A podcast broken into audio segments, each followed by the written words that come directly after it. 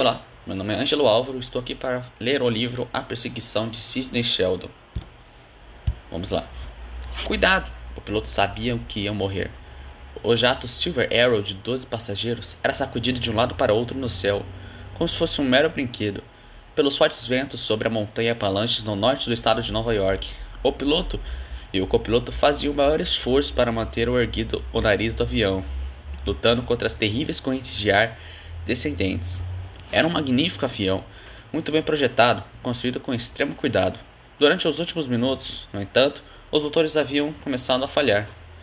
Um dos dois passageiros, no luxuoso compartilhamento posterior, foi até a carlinha e disse: alguma coisa errada com a alimentação do combustível. Os motores não estão com potência suficiente. Em circunstâncias normais, o piloto teria ordenado ao passageiro que voltasse para seu lugar, mas aquelas não eram as situações normais. O passageiro projetará e construirá aquele avião. O Sr. Yono Matsumoto, fundador e presidente do Conselho de Administração de um dos maiores conglomerados do mundo. Estamos perdendo toda essa potência, explicou o piloto. Eles sabiam o que isso significava. A visibilidade era zero, e ao redor os picos mortíferos e visíveis das montanhas o esperavam. Sem potência suficiente, o avião não teria como subir o bastante para se livrar do perigo. O avião já começava a perder a atitude. Yono Matsumoto estudou o instrumento por um momento e depois voltou ao compartilhamento de passageiros. Ao encontro da pessoa, Eiko. Não havia medo no rosto de Eiko, apenas a expressão de paz e aceitação. Ele pegou a mão da esposa, que lhe sorriu, os olhos transbordando de amor. Yono Matsumoto estava pronto para se encontrar com a morte. Levará uma vida movimentada e satisfatória. Realizará mais do que a maioria dos homens. Partindo do nada, criará a indústria Matsumoto, um aglomerado de qualquer homem podia se orgulhar. Tinha milhares de empregados, trabalhando em uma dúzia de fábricas espalhadas pelo mundo. Era bem considerado e respeitado. Sua mente retornou ao início, quando era muito jovem, e acabará de sair da universidade. Possuía um talento natural para a eletrônica. Receberá muitas ofertas de emprego, mas conhecerá e se apaixonará por Eiko, que o encorajará a criar sua própria empresa. Durante os primeiros 5 anos, trabalhará dia e noite, tentando ganhar dinheiro suficiente para sustentar Eiko e o filho pequeno, Masao. Fora um caminho difícil, o que Eiko Matsumoto escolherá. Mas ele, pouco sua empresa prosperará. Adquiria outras empresas, criando a indústria Matsumoto, um gigantesco conglomerado que operava no mundo inteiro, fabricando aviões e computadores, câmeras e rádios, aparelhos de televisão e uma centena de outros produtos. Os pensamentos foram interrompidos por uma repentina trovoada, acompanhando o clarão de um raio, que iluminou o céu com a explosão de um enorme rojão. Por um instante, as pessoas no avião puderam divisar o que havia lá fora. Estavam cercadas pelo perigo, pico das montanhas. Depois o clarão desvaneceu e voltaram a mergulhar na escuridão. Yono Matsumoto apertou com mais força a mão da esposa. Em poucos momentos, sua vida chegaria ao fim. Mas contavam com seu amado filho, Masao. Para continuar, Masao herdaria o Império Matsumoto, que saberia conduzi-lo com extrema competência. Outro raio riscou o céu. E eles contemplaram uma cena do inferno, picos nevados, nuvens escuras, turbilhando a bem à frente, à encosta de uma montanha que parecia ser projetada na direção do avião. Segundos depois, o avião parece explodir em 1000 fragmentos em chamas. E depois houve um profundo silêncio, rompido apenas pelo uivo do vento, soprando pela paisagem interminável e solitária. Aceita mais um café? Não, obrigado. A 11.000 quilômetros de distância, numa apazível comunidade suburbana de Tóquio, Masao Matsumoto comia o seu desjejum. Masao era um rapaz bonito, 18 anos, alto e forte, com rosto sensível, olhos brilhantes e inteligência. Herdará a força do seu pai e a gentileza da mãe, uma combinação que tornava muito especial. Fora o primeiro de sua turma na escola secundária. Era um líder natural, como seu pai também fora. Ex-capitão de equipe de beisebol da escola. Era popular entre os colegas. Gostava de dançar e de vez em quando não estava ocupado com os deveres de casa, frequentando a discoteca de Shinjuku. A família Matsumoto era uma das mais ricas e poderosas do mundo, mas Mansão não se deixava impressionar por isso, julgava as pessoas por seus méritos como os indivíduos e tinha muitos amigos. Fora criado para acreditar que a descendência e a integridade eram as maiores realizações de sua vida. Ele possuía um profundo senso de honra. Seus heróis eram guerreiros samurais que haviam lutado e às vezes morridos por suas ideias. Mansão passava as férias trabalhando na fábrica Matsumoto em Tóquio, antes de ingressar na universidade. Tinha o mesmo talento que seu pai para a eletrônica e as ideias próprias que tensionava por uma prática um dia. Agora, quando Mansão terminava um desjejum, seu tio Teruo Sato e sua tia Sachiko entraram na sala. Mansão levantou-se. Teruo-chan, Shakito Obasan. A tia tocou em seu braço e murmurou: Mansão-chan. Mansão gostava da sua tia Sachiko, a irmã de seu pai. Não tinha feições muito atraentes, mas era uma mulher gentil e atenciosa. Entrava sempre adejando ao redor como um passarinho, agregando aos outros, alimentando-os, divertindo-os. Parece um beija-flor, pensou Mansão, sempre em movimento. Mansão gostava menos do seu tio, Teruo Sato. Era alto e magro, tinha cabelos pretos como carvão, um rosto encorvado e boca fina. E na opinião de Mansão, uma alma mesquinha. Havia no tio uma frieza calculista, quase uma certa crueldade que perturbava o rapaz. Algum tempo atrás, Mansão ouvia rumores de que Teru decidirá casar com Sachiko, só para poder ingressar na poderosa família Matsumoto.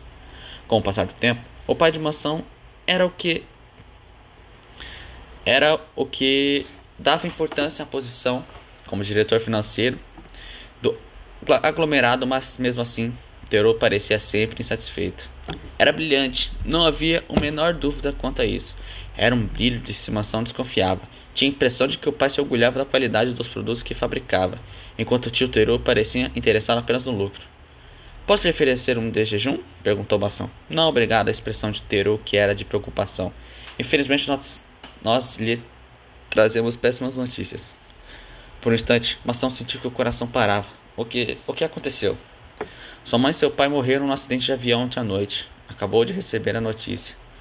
Mansão fitou na maioria incredulidade, envolvido por um senso de irrealidade. Os pais não podiam ter morrido, era impossível, podia ser um pesadelo e em qualquer momento ele ia despertar. Teru acrescentou: pelo que contaram, foi morte instantânea, não pode ter sentido qualquer dor. Mas Mansão sentia dor agora, sentia todo o horror e a agonia que seus pais deviam ter sofrido nos momentos finais antes de morrer. Mansão sentiu que ia desfalecer. Respirou fundo numa tentativa de recuperar o controle. Onde foi? Nas montanhas Apalaches, no leste dos Estados Unidos. Seu pai viajava para a inauguração de uma nova fábrica. Teru passou o braço pelos ombros do sobrinho. Você e sua tia Sachiko e eu partiremos para a América amanhã de manhã. Tiraremos as cinzas de seus pais pela cerimônia fúnebre apropriada aqui. Mansão acenou com a cabeça, incapaz de falar. Mansão não tinha ideia de quanto tempo os tios permaneceram ali, conversando com ele, falaram palavras de amor e conforto, mas Mansão era apenas sons que entregavam por um ouvido e saiam pelo outro, sem qualquer significado. O pai e a mãe continuavam vivos em sua mente, falando com que ele, amando, apenas fazendo planos para o futuro, como sempre acontecera. Sabe por que nossos negócios cresceram tão depressa, Mansão? Porque somos os melhores e porque nos importamos mais. Somos afortunados por ter nascido japoneses. Em outros países, os trabalhadores fazem greves durante todo o tempo. Pensam apenas em si mesmo. No Japão, somos todos uma só família. E o que é bom para um, é bom para todos. Mansão recordou a ocasião em que aos 12 anos de idade procurará o pai em uma conversa séria. Pai, tenho uma ideia que acho que é boa. Diga-me qual é, Mansão. Sabe como uma brisa pode acionar um moinho de vento para gerar energia? Sei, pois um automóvel anda a 90 ou 100 km horários. Por que esse vento pode ser usado para acionar engrenagens no motor, a fim de que não precise de tanta gasolina? O pai escutou com a maior atenção e uma ideia muito interessante. Depois, com extrema paciência, explicará a Mansão os princípios de coeficiência da perda de energia e da dinâmica de engenharia mecânica. A ideia de mansão era inviável, mas o pai o fizerá sentir que pensar algo brilhante. Kunio Hidaka, que era o agente geral de todas as fábricas Matsumoto nos Estados Unidos, visitava Tóquio na ocasião. Durante o jantar naquela noite, o pai de Masao relatará orgulho e ideia do filho, o que fizer Masao se sentir bastante crescido. Kunio Hidaka era um homem enorme e gentil, que sempre dispunha de tempo para Masao e seus problemas. Trazia presentes para Masao quando vinha ao Tóquio. Eram presentes criados que estimulavam a imaginação e os sonhos do menino. Passava horas conversando com Masao sobre a operação na indústria Matsumoto. A companhia será sua um dia, dizia o Nico Hidaka. Por isso, deve aprender tudo o que é para saber a respeito. Não encha de ideias a cabeça do meu sombrio, prestava o tio Teru. Ele ainda tem que terminar a escola e nisso deve pensar. O pai de Masao sorria e comentava diplomático. Ambos estão corretos. Primeiro a escola e depois Masao assumirá o seu lugar nas indústrias Matsumoto. Uma tarde, pouco antes de voltar para a Mera, Kunio Hidaka disseram: Hanyo Matsumoto, você deve levar Masao para conhecer os Estados Unidos. O pai de Masao balançava a cabeça em concordância. É o que planejo assim que meu filho completar 18 anos e eu levarei para visitá-lo. Isso acontecerá e um ano antes. E agora, pensou Masao. Amargurado, estou com 18 anos e irei à América pela primeira vez, mas para buscar as cinzas de meus pais. E ele chorou. No início da manhã seguinte, Masao, tio Tenuro e tia Sachiko embarcaram num dos jatos de companhia e 15 minutos depois, o avião decolou para Nova York. Em circunstâncias normais, Masao ficaria bastante excitado com a visita dos Estados Unidos. O pai muito lhe falará a respeito. Há grandes cidades, fazendas enormes, edifícios imensos, ranchos, montanhas, lagos. É como se fosse 50 Europas, Masao. Cara, estaria como um país diferente em todos os lugares. Mas agora, quando Masao finalmente seguia para a América, não havia o menor excitamento. Apenas uma profunda tristeza. Uma sensação de perda irremediável. Não pudesse partilhar seu pensar. Sabia que sua vida nunca mais seria a mesma. Olhou para a frente do avião, onde seu tio e a tia estavam sentados, e sentiu grato pelo apoio e solidariedade que eles dispensavam. Pelo menos não estavam completamente sozinhos. Por favor, ponham o cinto de segurança, estão chegando. Depois que o avião passou por aeroporto John F. Kennedy, eles passaram pela alfândega e foi uma experiência incrível para a Masao. O prédio enorme estava apiando com turistas em visita. Americanos retornavam ao seu país. Ao redor, as pessoas falaram o que parecia ser uma língua estranha e misteriosa. Foi um choque para Masao quando percebeu que falavam inglês. Estudará inglês na escola por anos, mas conseguia entender o que as pessoas diziam. Disparavam as palavras como fogo de metralhadora, juntando-se como se não fosse uma só. Se ao mesmo falasse mais devagar. Finalmente passaram pela alfândega e deixaram o terminal. Uma limusine de companhia o esperavam junto ao meio-fio. O motorista era um homem enorme e feio, chamado Higashi, mas parecia um cão e campeão de luta livre. Depois que a bagagem foi guardada na mala do carro, Teru informou ao sobrinho: vamos para o norte do estado. A companhia tem uma casa de campo à beira de um lago, não muito longe do lugar em que ocorreu o acidente. Passaremos a noite ali e amanhã tomarei as providências para recolher os restos mortais de seus pais. Os restos mortais de seus pais pareciam muito frio, definitivo. Masao estremeceu. Higashi levou o carro pelo labirinto dos caminhos no vasto aeroporto e pegou a estrada para o norte. Era uma noite quente de primavera e os campos estavam lindos. Ao ar noturno era suave. As árvores pareciam mais viçosas do que nunca, exibindo folhas das diversas cores, mas a beleza só contribuía para deixar Masao ainda mais triste. Sentia de que, de certa forma, era errado que a vida devesse continuar como se nada tivesse acontecido, de que as flores já murchassem no meio da morte, as pessoas rissem e entordoassem canções alegres. Um pesar profundo e sombrio dominava Masao. Viajaram durante horas por estrada nas montanhas, passando por cidadezinhas adormecidas, plantações e floresta. Atravessaram uma pequena cidade com uma placa na entrada que dizia: bem-vindos a Wellington e Teruo. Avisou: já estamos quase lá. 15 minutos depois, chegaram ao seu destino.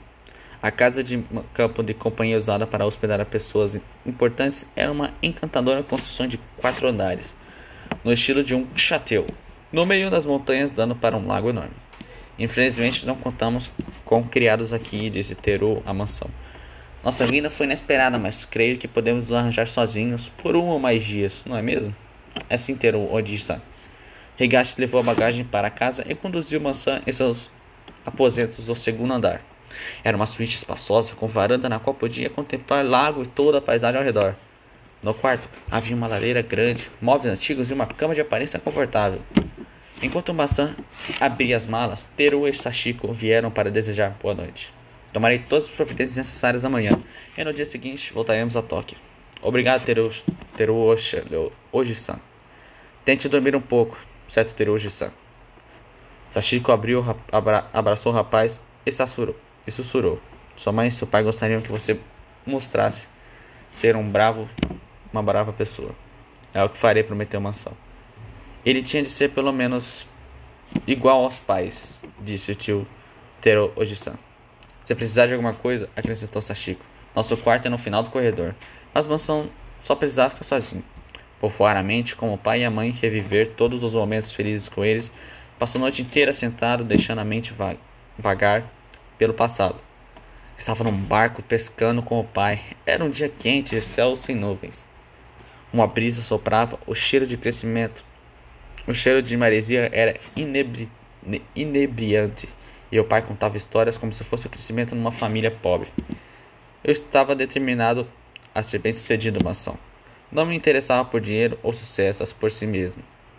Queria apenas que qualquer coisa que fizesse fosse de melhor forma que era capaz. Estava na cozinha quente com a mãe observando-a, preparando o jantar. Pediu para que ela lhe contasse de novo a história que tanto gostava de ouvir sobre a tempestade. Quando você nasceu, era um inverno gelado e não tínhamos dinheiro para comprar sequer lenha. Uma noite, houve uma terrível tempestade de neve. Você chorava no berço e cobrimos com um cobertor. Foi esfriando cada vez mais.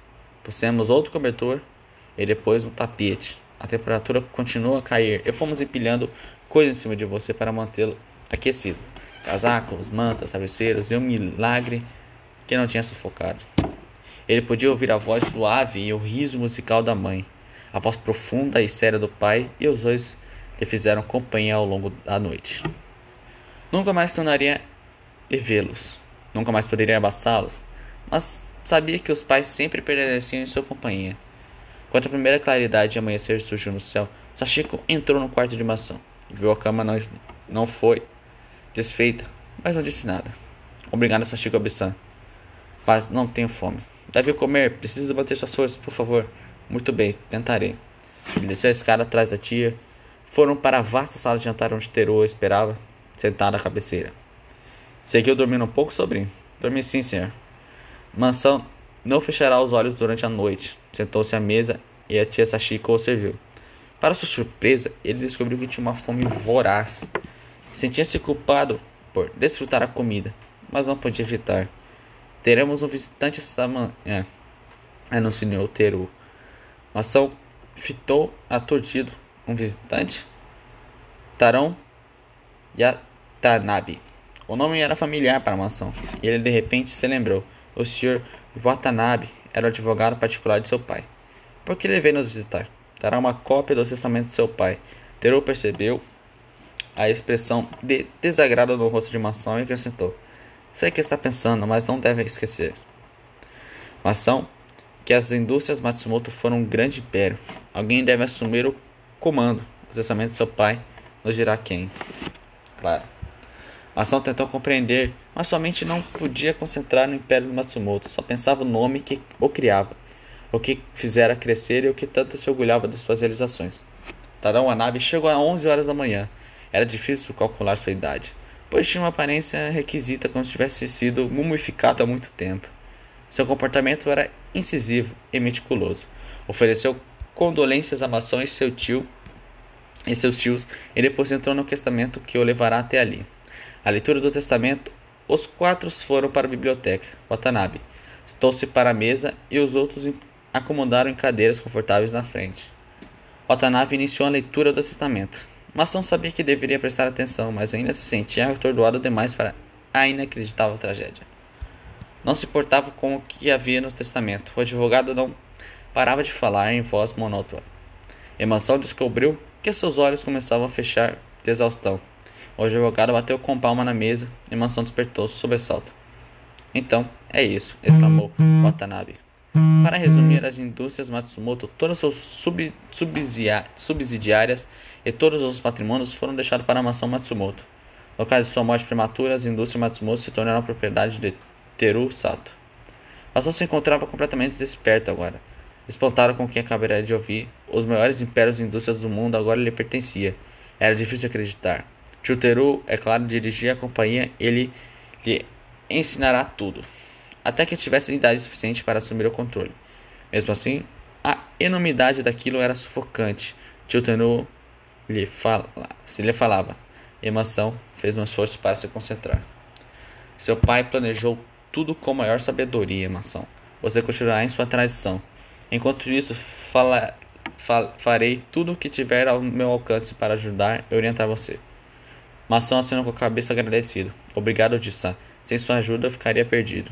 O Sr. Watanabe levantou-se. Preciso voltar à cidade. Pedirei imediatamente a homologação do testamento. Sachiko observava Masao com a maior preocupação. Você parece exausto, disse ela. Por que não vai se deitar? Talvez seja melhor. Masao também se levantou, sentindo-se tonto pela falta de sono e atenção emocional. Acontecerá uma coisa e muito depressa despediu-se do advogado e subiu para seu quarto. Deitou-se na cama, cansado demais para tirar as roupas. Ele pegou no sono quase que no mesmo instante. Estava escuro quando Masao abriu os olhos. Desperdicei um dia inteiro, pensou ele. Tensionará ajudar o tio e tornar as providências necessárias, mas agora era tarde demais. E refletiu que deveria pedir desculpas ao tio. Levantou seu corpo um pouco rígido da cama e saiu para o corredor. Começou a descer, ainda meio adormecido. Voltariam para Tóquio amanhã. Quando os amigos o interrogassem sobre os Estados Unidos, só poderia lhes contar que viram um aeroporto, uma casa e um lago. Mas algum dia, quando eu estivesse dirigindo as indústrias Matsumoto, retornaria à América para visitar apropriadamente com o pai, como o pai gostaria. Masao ouviu vozes da biblioteca e seguiu para lá. Perdido, ele não soube o que fazer, tentando ler livros em busca de sabedoria e para se distrair um pouco. Seu pai tinha uma forte tendência em querer saber como se ler e também para ter mais sabedoria, porque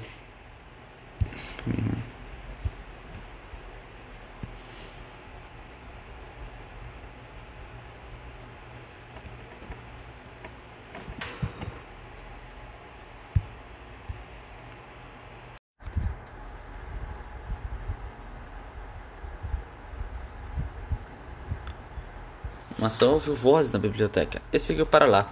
O tio e a tia conversavam, as vozes alternadas. Masao já ia entrando na biblioteca enquanto ouviu o tio mencionar seu nome.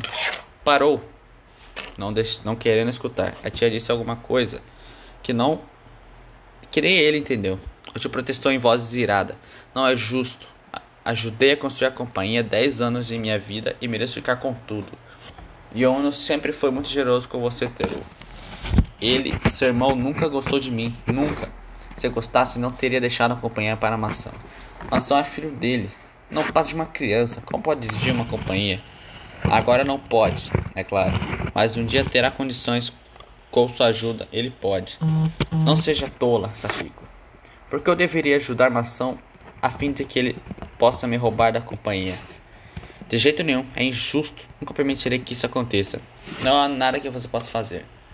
Segundo o testamento. Segundo o testamento, se Masao morrer, as indústrias Matsumoto possam permanecer.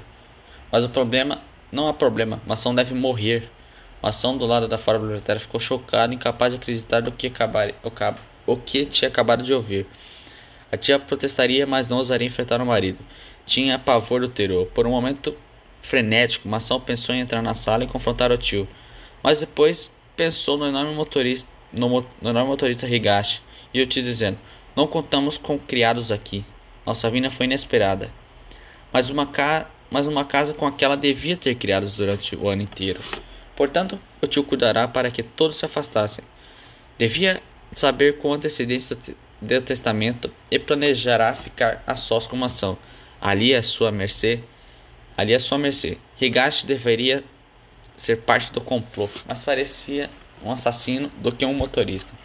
Seu coração batia tão alto que teve certeza que os tios poderiam ouvir.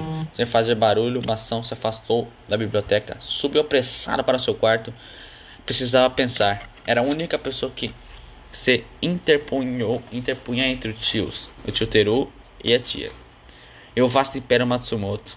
E o tio acreditava que se fora ludibriado, Masao saberia que não era verdade. Fora seu pai, que fundará a companhia e o fizerá crescer. Trouxera o cunhado para a companhia por causa de Sachiko, e sempre o tratará muito bem. E agora, Teru planejará matar a mansão. Segundo o testamento, se a mansão morrer, a indústria Matsumoto passará a me pertencer. Como o tio pretendia matá-lo? Tinha que aparecer um acidente ou suicídio, para que não recaísse nenhuma suspeita sobre Teru. E o motivo para o suicídio era óbvio. Masao podia até ouvir a voz do tio explicar à polícia. O pobre coitado ficou tão abalado com a tragédia na morte dos pais que se matou. Mas como ele planejava matá-lo? Como? Masao olhou para a janela, para o lago escuro lá embaixo, subitamente descobriu a resposta. O tio ia afogá-lo, tentaria atraí-lo para o lago. Saíram num barco e depois ele e Higashi. Teru disse que retornaria ao Japão pela manhã. O que significa que o assassinato de Masao teria que ocorrer de tarde, para que Teru teria chances de fugir. Na manhã seguinte, ele poderia percorrer e assim garantir as empresas para ele. Não tinha dinheiro, não conhecia ninguém nos Estados Unidos. Nem mesmo tinha certeza que ele era capaz de falar a língua, recordou a cena do aeroporto Kennedy. Aonde não entenderá o que as pessoas diziam. Deixaram para me preocupar com isso mais tarde, decidiu Masao. Sua primeira providência era sair dali e conseguir ajuda.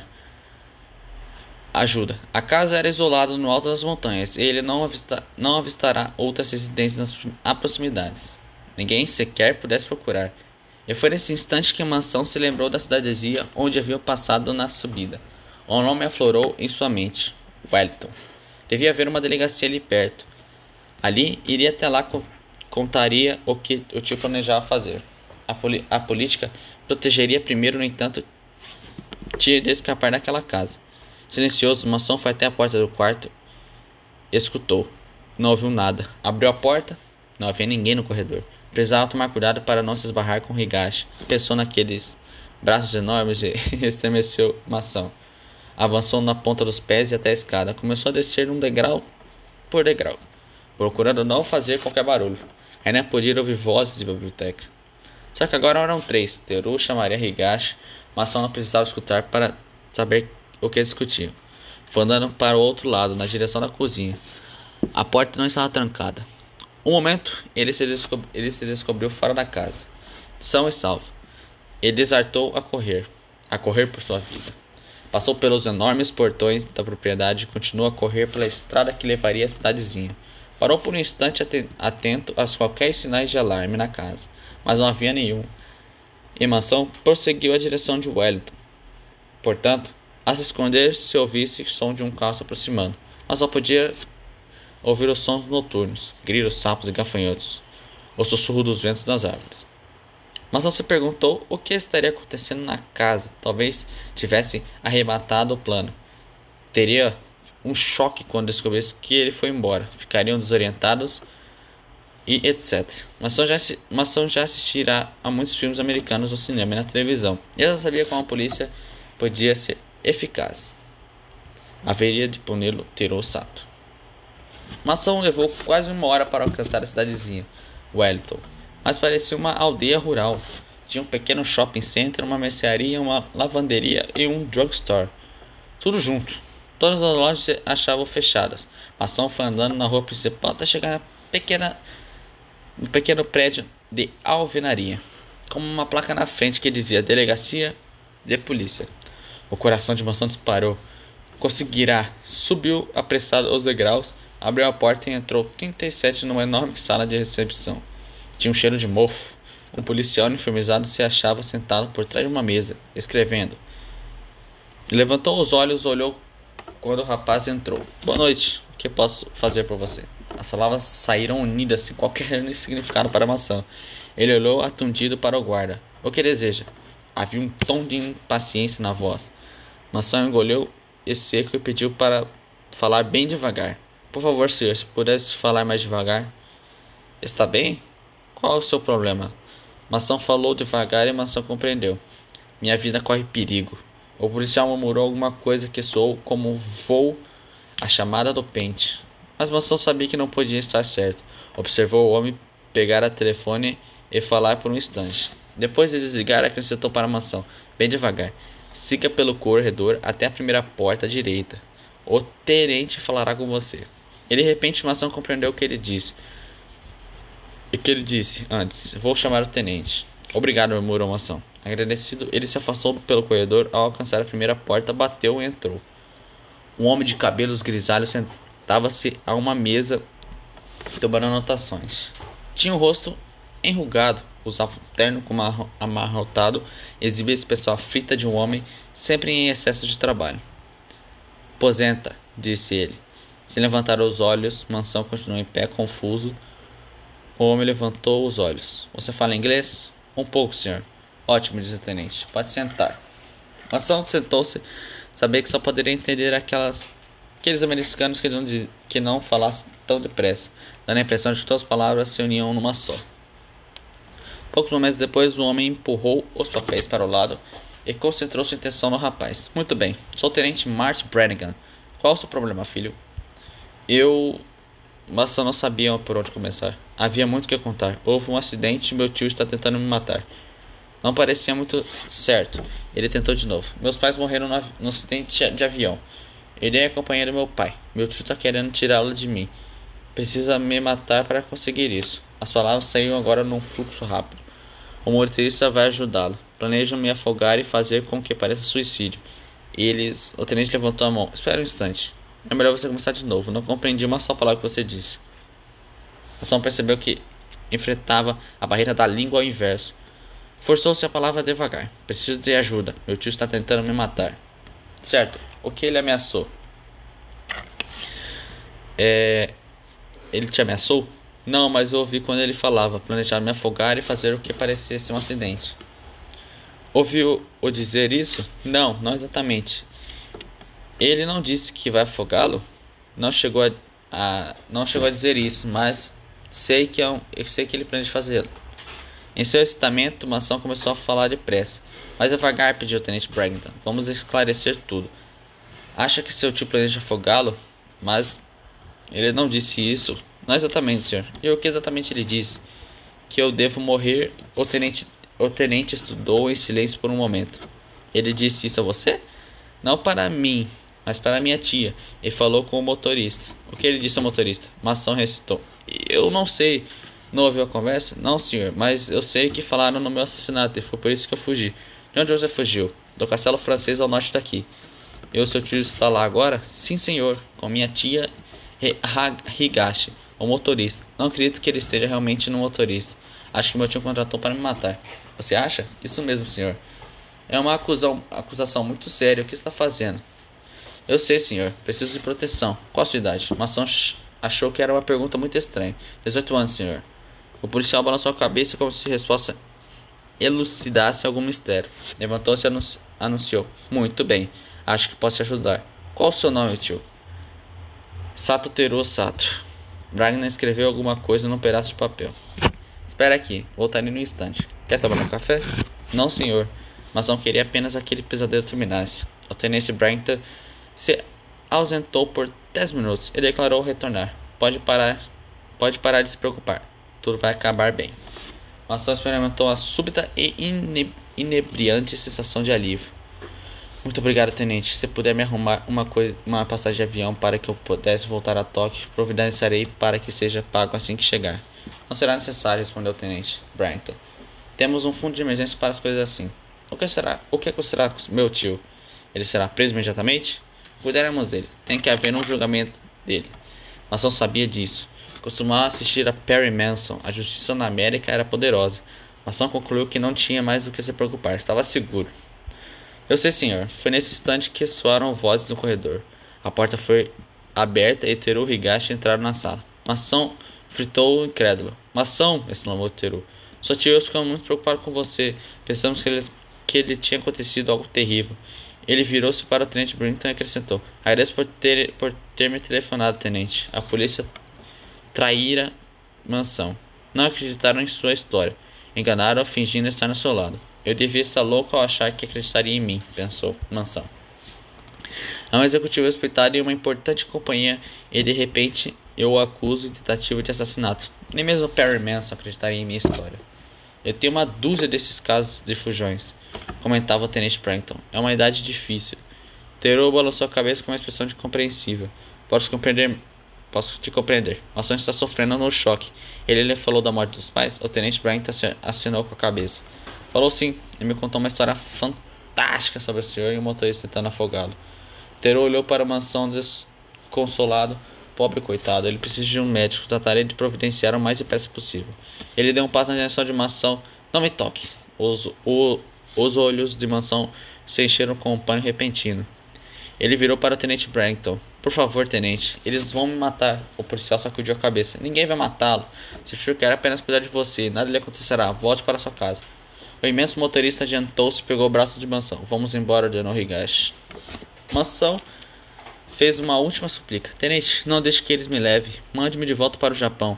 Eu que vou fazê-lo para levá-lo para o Japão. E lá poderá receber as atenções devidas. Teru olhou para o tenente. Obrigado por sua ajuda. Não foi nada. Espero que o rapaz fique bom. Cuidaremos dele, murmurou Teru. Matt Brankton observou os dois rapazes. Saíram da sala com Masao. Sentia a pena do rapaz, parecia um bom garoto, até normal, exceto por aquela ideia maluca de que eu tinha querer matá-lo. Bastava olhar no Sr. Sato para saber que era um executivo respeitado. Era bem provável que o garoto fosse viciado, talvez LSD ou outra coisa terrível. Ele não invejava o tio do rapaz. Lá fora, Teru e Higashi levaram Masao para a limusine. A mão grande de Higashi apertava o braço de Masao, machucando. Não havia a menor possibilidade de escapar agora. Devia se envergonhar de ter acusado tanto problema, declarou Teru furioso. Masao foi empurrado para o barco da frente. Ficou espremido entre Higashi e o tio. Somente funcionava a vapor, preocupado com aquela situação. No momento em que o carro parasse diante da casa, trataria de fugir. Podia correr mais do que os dois. Nunca alcançaria. Masao sentiu uma súbita picada no braço e deixou os olhos. O tio retirava uma seringa. O que você fez? Balbuciou Masao. Apliquei uma coisa que pode fazê-lo relaxar, respondeu Teru. Você não está bem, Masao. Está me deixando preocupado. Mas muito mesmo. Sua tia e eu conversamos a respeito e ficamos com receio de que pudesse cometer alguma loucura. A palavra parecia vir de muito longe agora, e o rosto do tio começava a flutuar diante dos olhos de Masao. Sentia a cabeça cada vez mais pesada. Fora drogado, né? Não iam lhe dar qualquer chance de escapar, e com certeza o matariam enquanto estivesse inconsciente. Vocês! Mas a língua parecia muito grossa e as palavras não puderam sair. Os olhos de Masao se fecharam e depois houvesse apenas a escuridão. Masao despertou e aos poucos abriu os olhos. Estava num quarto estranho. A cabeça latejava de dor. Não tinha a menor ideia do tempo em que tinha ficado inconsciente. Continuou deitado, imóvel, fazendo um esforço para que não deixasse o pânico controlar. Tentou recordar como tinha chegado ali. Lembrou na conversa com o policial, o tenente Brankton, e do aparecimento do tio e de Higashi, que o tinham levado para o carro. Ele lembrou também que fora seu advogado. Sentou-se na pequena cama e sentiu-se completamente tonto. Esperou que a cabeça desanuviasse aos seus pés. Levantou-se com o maior cuidado, olhou ao redor, examinando o quarto. Não havia janelas e pela inclinação do teto Masao compreendeu que se encontrava no sótão da casa. Foi até a porta da casa de carvalho, experimentou a maçaneta e assim a porta estava trancada por fora. Não havia como sair, mas só percebeu que se vestia apenas a cueca e uma camiseta. Havia tirado o resto das roupas, para que não possa ir a parte alguma, pensou, e depois descobriu o verdadeiro motivo. Um súbito calafrio lhe percorreu o corpo. Era bem provável que as roupas estivessem à beira do lago, onde a polícia as encontraria junto com o bilhete forjado de suicídio.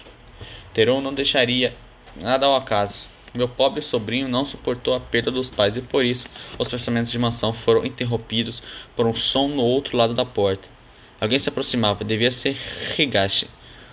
E mansão compreendeu que não teria a menor chance diante daquele homem grande e forte.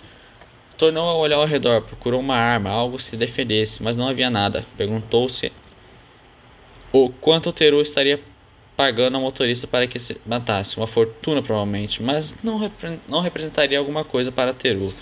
Com mansão morto, Teru entraria na posse de uma riqueza incalculável. Os passos chegaram mais perto. Mansão ouviu uma chave girar na fechadura, viu a porta abrindo. Higashi entrou, o corpo imenso bloqueando a porta.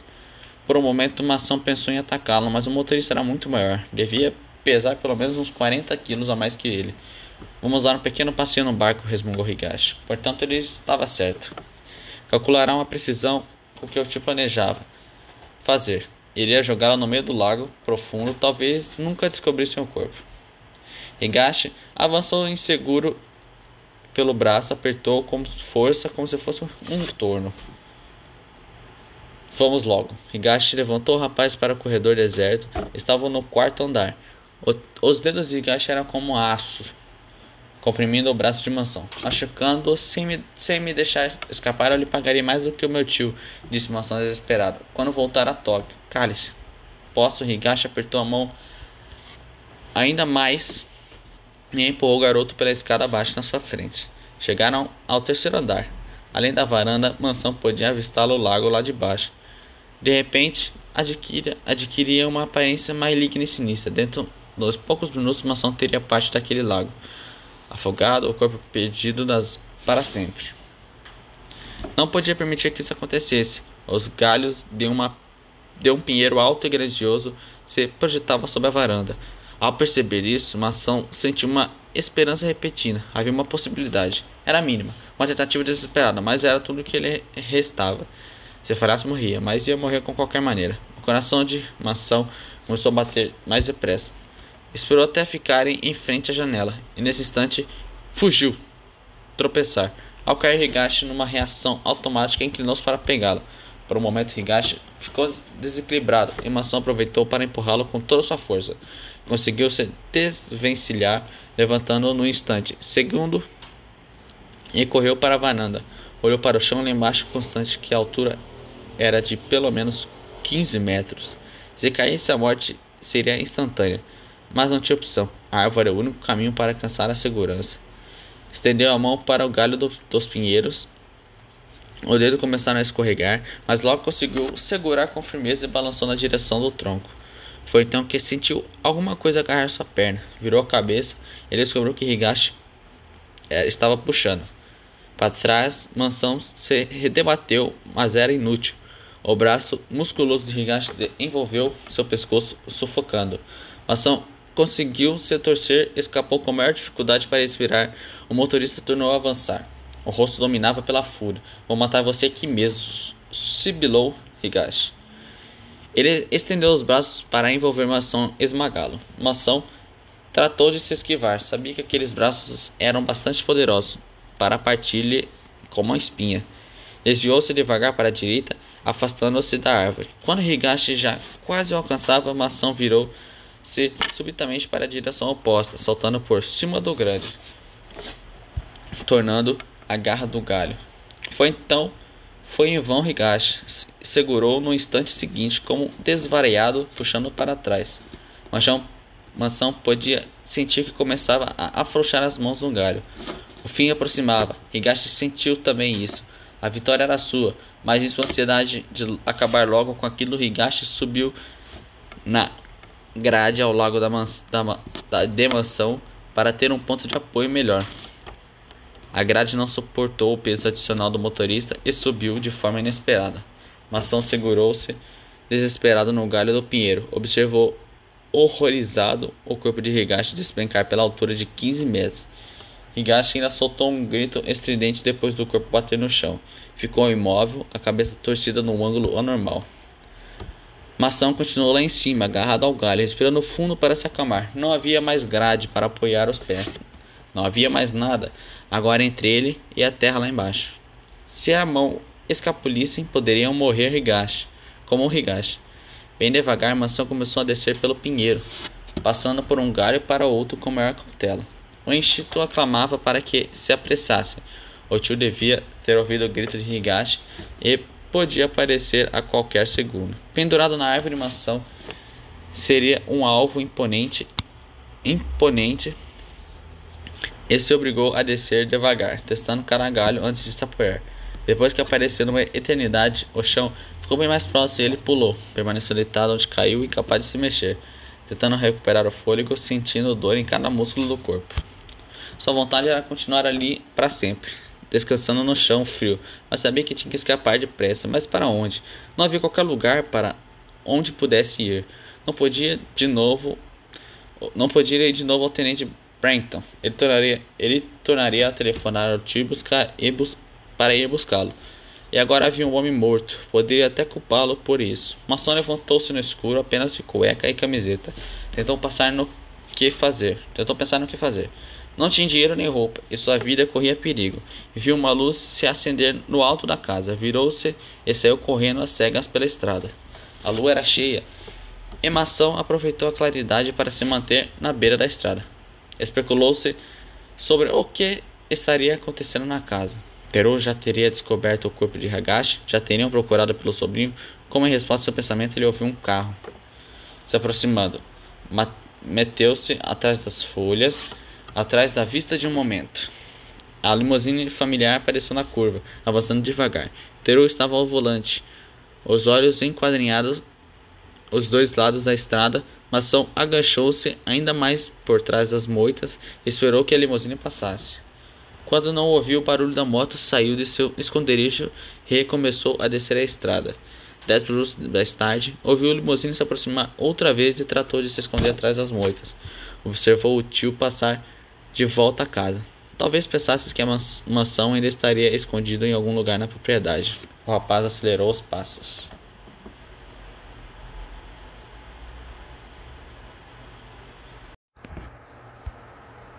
Ao alcançar Wellington, Mação contornou a cidadezinha para que ninguém o visse. Não cometeria de novo o mesmo erro de ir à delegacia de polícia.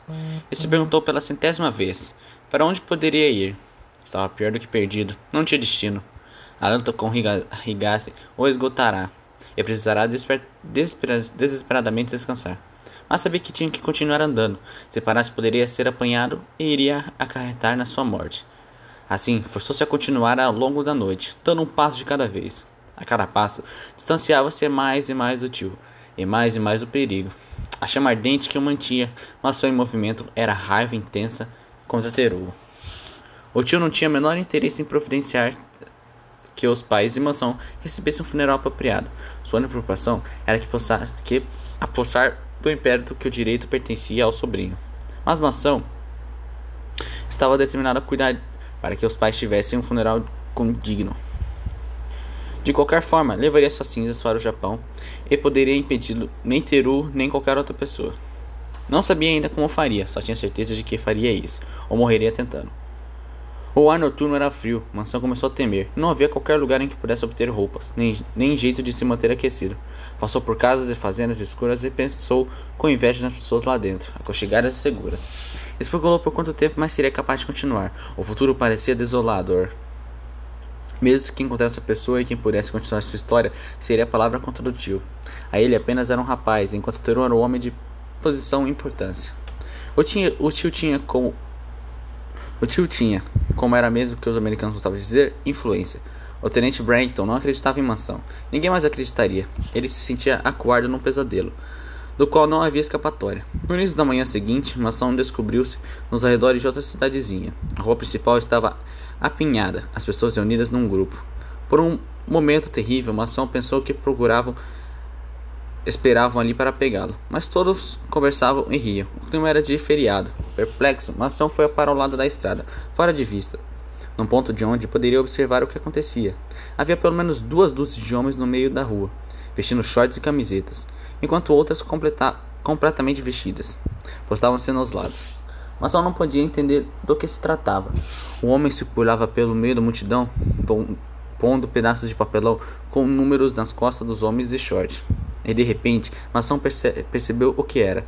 Uma maratona. Por um instante pensou em que se juntaram ao grupo. Vestir-se como os outros seria um disfarce perfeito. Mas sabia que se achava cansado demais, esgotado física e emocionalmente. Caminhará a noite inteira. Não tinha mais força e decidiu esperar que os maratonistas partissem e depois continuaria. Mas nesse instante, ocorreu algo que Masao para a mansão mudar de ideia. Avistou-se a limusine do seu tio aproximando pela entrada. Portanto, Masao ainda não conseguiria escapar. A busca para se tornar mais próxima poderia ser descoberta a qualquer minuto. Masao apressou-se em ir para o meio dos homens de shorts e camiseta. O homem que distribuiu os números olhou para Masao e disse: "Você quase perdeu, estamos prontos para a partida." O número foi grudado nas suas costas. O corredor assumiu a posição, preparados para o tiro de partida. Masao descolou-se para o meio do grupo, onde ficaria oculto. Não tinha a menor intenção de participar da corrida, só queria perder no meio da multidão até que o tio fosse embora. Mas no momento em que o juiz da partida ergueu a arma, a fim de disparar para o ar o tiro que daria sinal para o início da corrida, Masao percebeu que a limusine preta se aproximava do grupo. O estambido soou nesse instante, e Masao se descobriu a correr, junto com os outros permanecendo sempre no meio do bolo, para que o tio não visse. Quando a limusine passou pelo grupo de corredores, Masao abaixou a cabeça. O tio afastou-se devagar, mas não sentia exausto pela longa noite. Mas teve medo de deixar a corrida agora, pois a qualquer momento Teruo poderia voltar. Sua única segurança era usar os corredores como camuflagem. Por isso, Masao resignou-se à longa corrida pela frente. Dava passadas compridas e, porque era jovem, com um corpo forte, logo se ajustou ao ritmo da corrida. Começou a examinar os corredores ao redor. Alguns eram mais velhos, outros pareciam ser da sua idade. Masao especulou sobre a corrida, se era realizada todos os anos, qual seu propósito e o que aconteceria no final. Sabia que nenhuma dessas corridas era importante, só importava que estaria seguro enquanto fosse um corredor. Os outros lhe proporcionaram cobertura. Ele começou a usar o segundo fôlego e passou a sentir que as pernas adquiriram mais força. Corria um pouco mais depressa agora, e foi ultrapassando outros corredores. Não tinha certeza que o ritmo deveria imprimir, pois não Sal. Qual era a distância da corrida? Poderia ser 5 ou talvez 10 km. Decidiu que deixaria para preocupar com esse problema mais tarde. Aumentou ainda mais a velocidade e deixou outro grupo de corredores para trás. Começava a experimentar a exaustão da brisa fresca da manhã em seu rosto, nos movimentos fáceis do corpo. Ergueu os olhos e constatou que havia apenas 6 dúzia de corredores à sua frente. Tornou a acelerar e logo havia só 5 na sua frente. Depois 3, depois 4. E Masao aparelhou com 2 corredores à dianteira. Eles aumentaram o ritmo e Masao fez um esforço para acompanhá-las. O coração batia forte, os pulmões ardiam, mas tinha certeza que poderia continuar. Não havia nenhum motivo para que ele ganhasse aquela corrida, nada significava para ele. E, no entanto, sabia que tinha que continuar. Era uma questão de orgulho, já que entrara na sua corrida tinha que vencê-la. Não seria o segundo melhor, e por isso Masao continuou a correr mais depressa. E não demorou muito para ficar em primeiro, os braços e pernas funcionando como pistões. Contornou uma curva da estrada e logo à frente viu uma cidadezinha com uma faixa estendida por cima na rua, dizendo linha de chegada, maratona anual. Masao sentiu que os outros corredores vinham logo atrás e numa explosão final da velocidade cruzou a linha de chegada em primeiro. Descobriu-se cercado no instante seguinte as pessoas no maior excitamento. Apertavam sua mão, davam parabéns, falavam tão depressa que nem dava para entender o que diziam. "Olhe para cá", gritou uma voz. Masao levantou a cabeça e deparou com um cinegrafista da TV ao filmá-lo.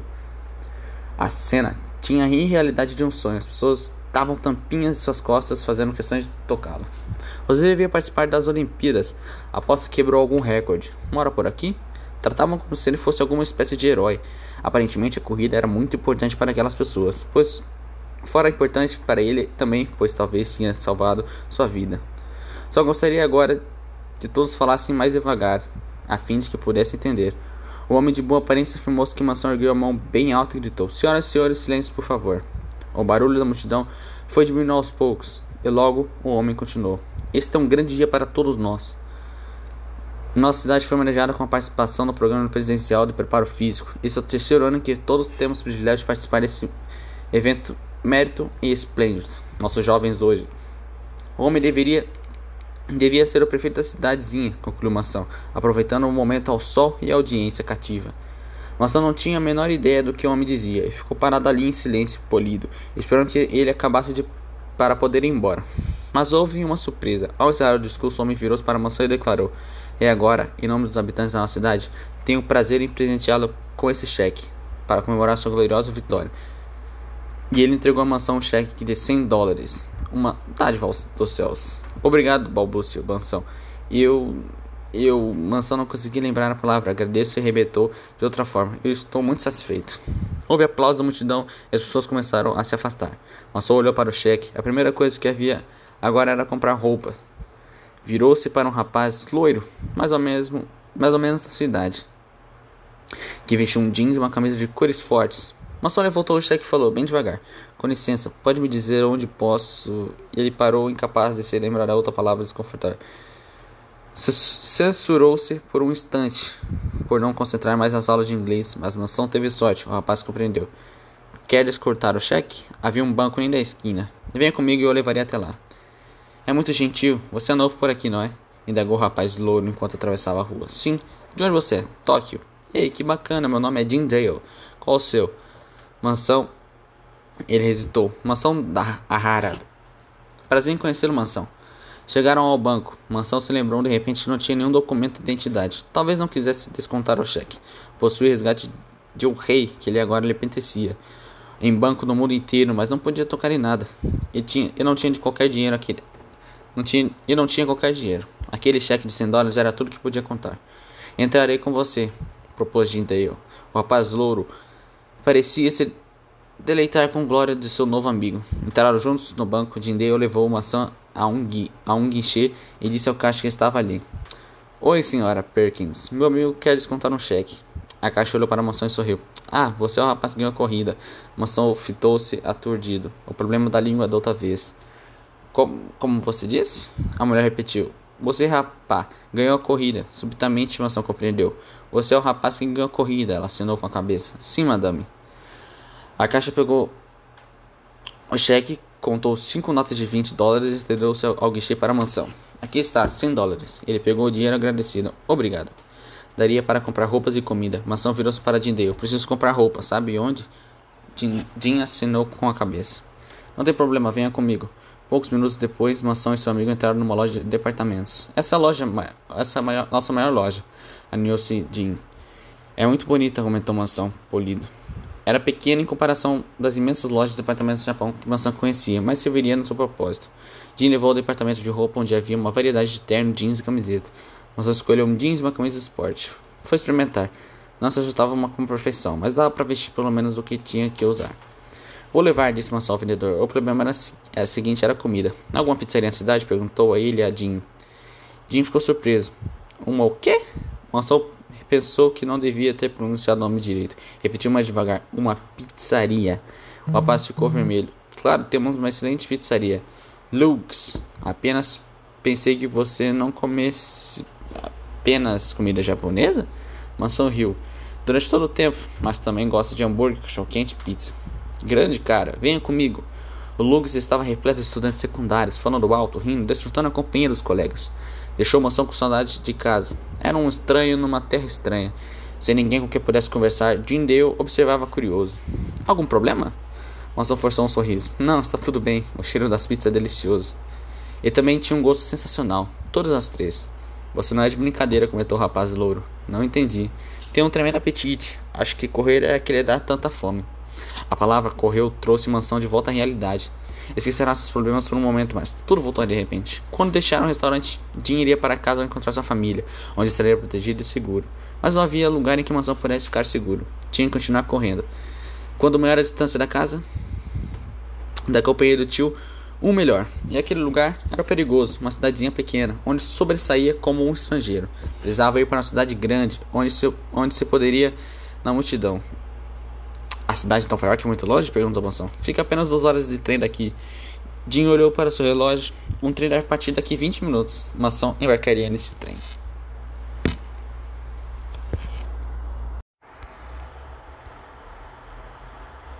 Foi Sachiko que assistiu por acaso ao noticiário da televisão, às 6 horas da tarde, em que Masao apareceu como vencedor da corrida. Chamou o marido e os dois ficaram olhando para Masao na tela. Teruo lembrou que passaram pelos corredores naquela manhã, e Masao se esconderá no meio deles. Teruo estiverá bem próximo de descobri-lo. Nunca imaginará que o sobrinho conseguiria esquivar por tanto tempo. Afinal, o rapaz fugirá sem roupas e sem dinheiro. Não tinha amigos, nenhum lugar para onde pudesse ir. Era apenas uma questão de tempo até encontrá-lo. Mas Teruo não tinha tempo a perder. Precisava se livrar de Masao o mais depressa possível. Era hora de recrutar ajuda. Havia um detetive particular de quem Teruo ouvirá falar. Um profissional apto e calejado, chamado Sam Collins, que fazia qualquer coisa por dinheiro. Possuía a reputação de implacável e obter resultados. Era a combinação que atraía Teruo. Ele pegou o telefone e discou o número do detetive Sam Collins. Masao pensará que se sentirá perdido em Manhattan, mas de certa forma, de uma estranha maneira, tudo lhe parecia familiar. Os prédios, os barulhos das multidões, o tráfego, tudo lembrava Tóquio. Além disso, como virá muitos filmes americanos.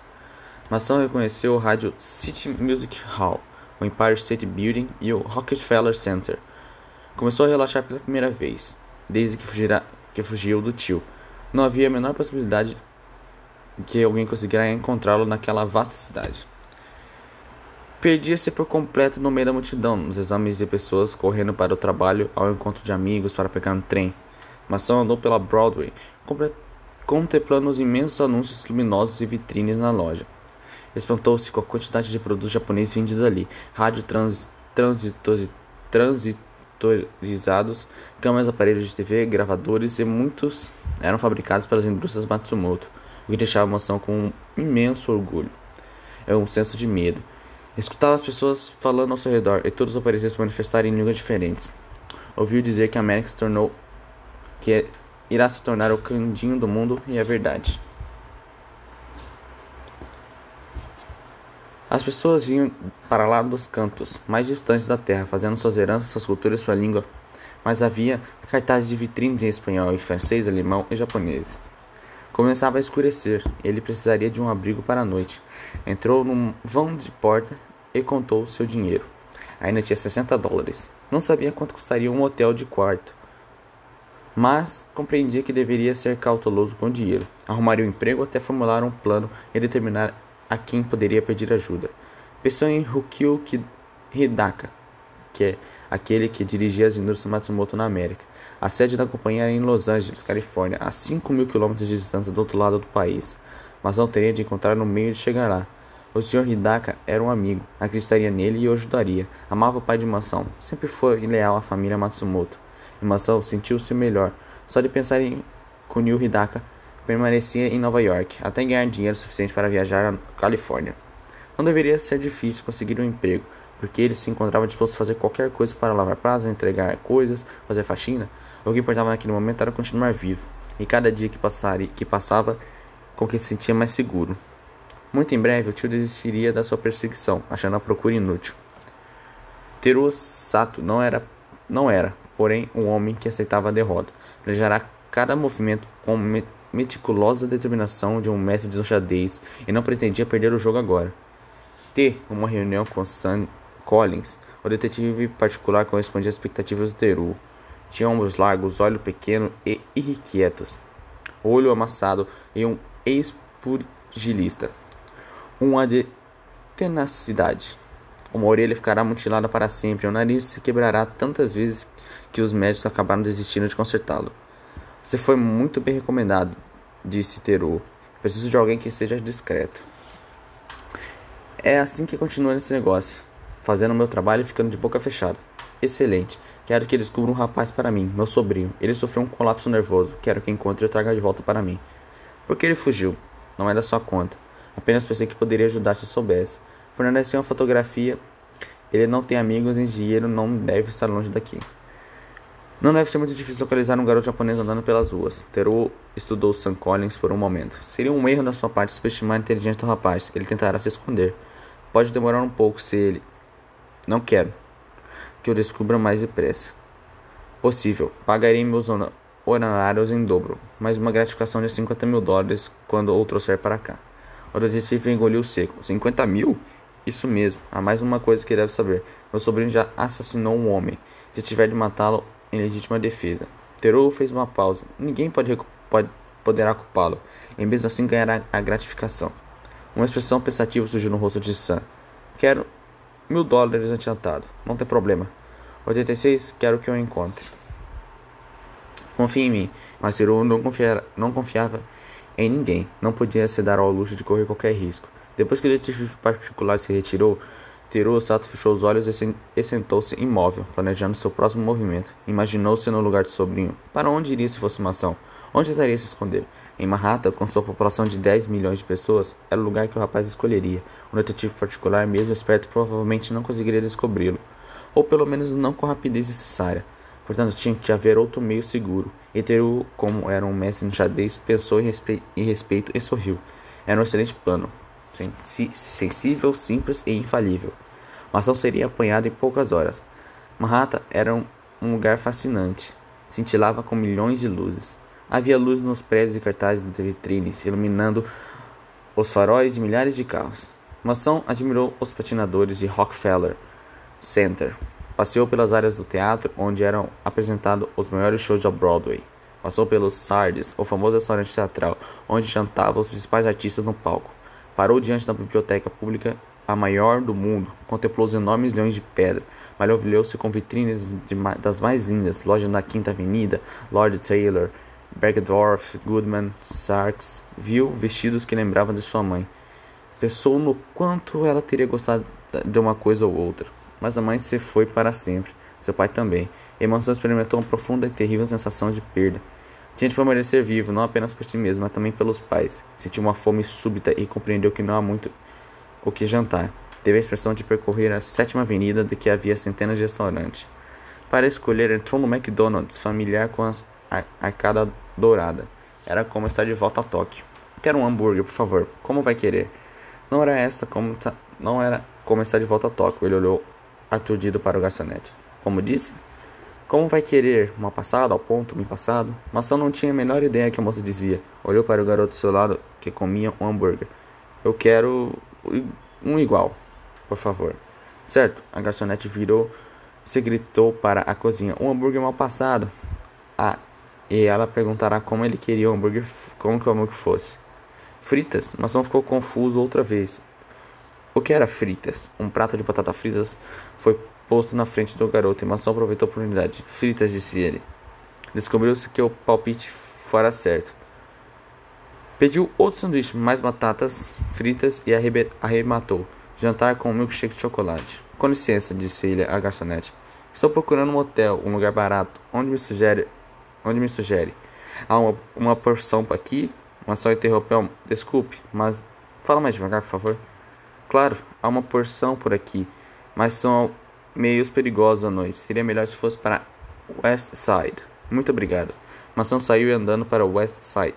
Observou que havia ônibus passando por todas as ruas, mas preferia caminhar. Havia muita coisa para ver. O fascínio pelas ruas quase o fez esquecer do perigo que corria. Levaria anos para conhecer realmente toda a cidade de Nova York.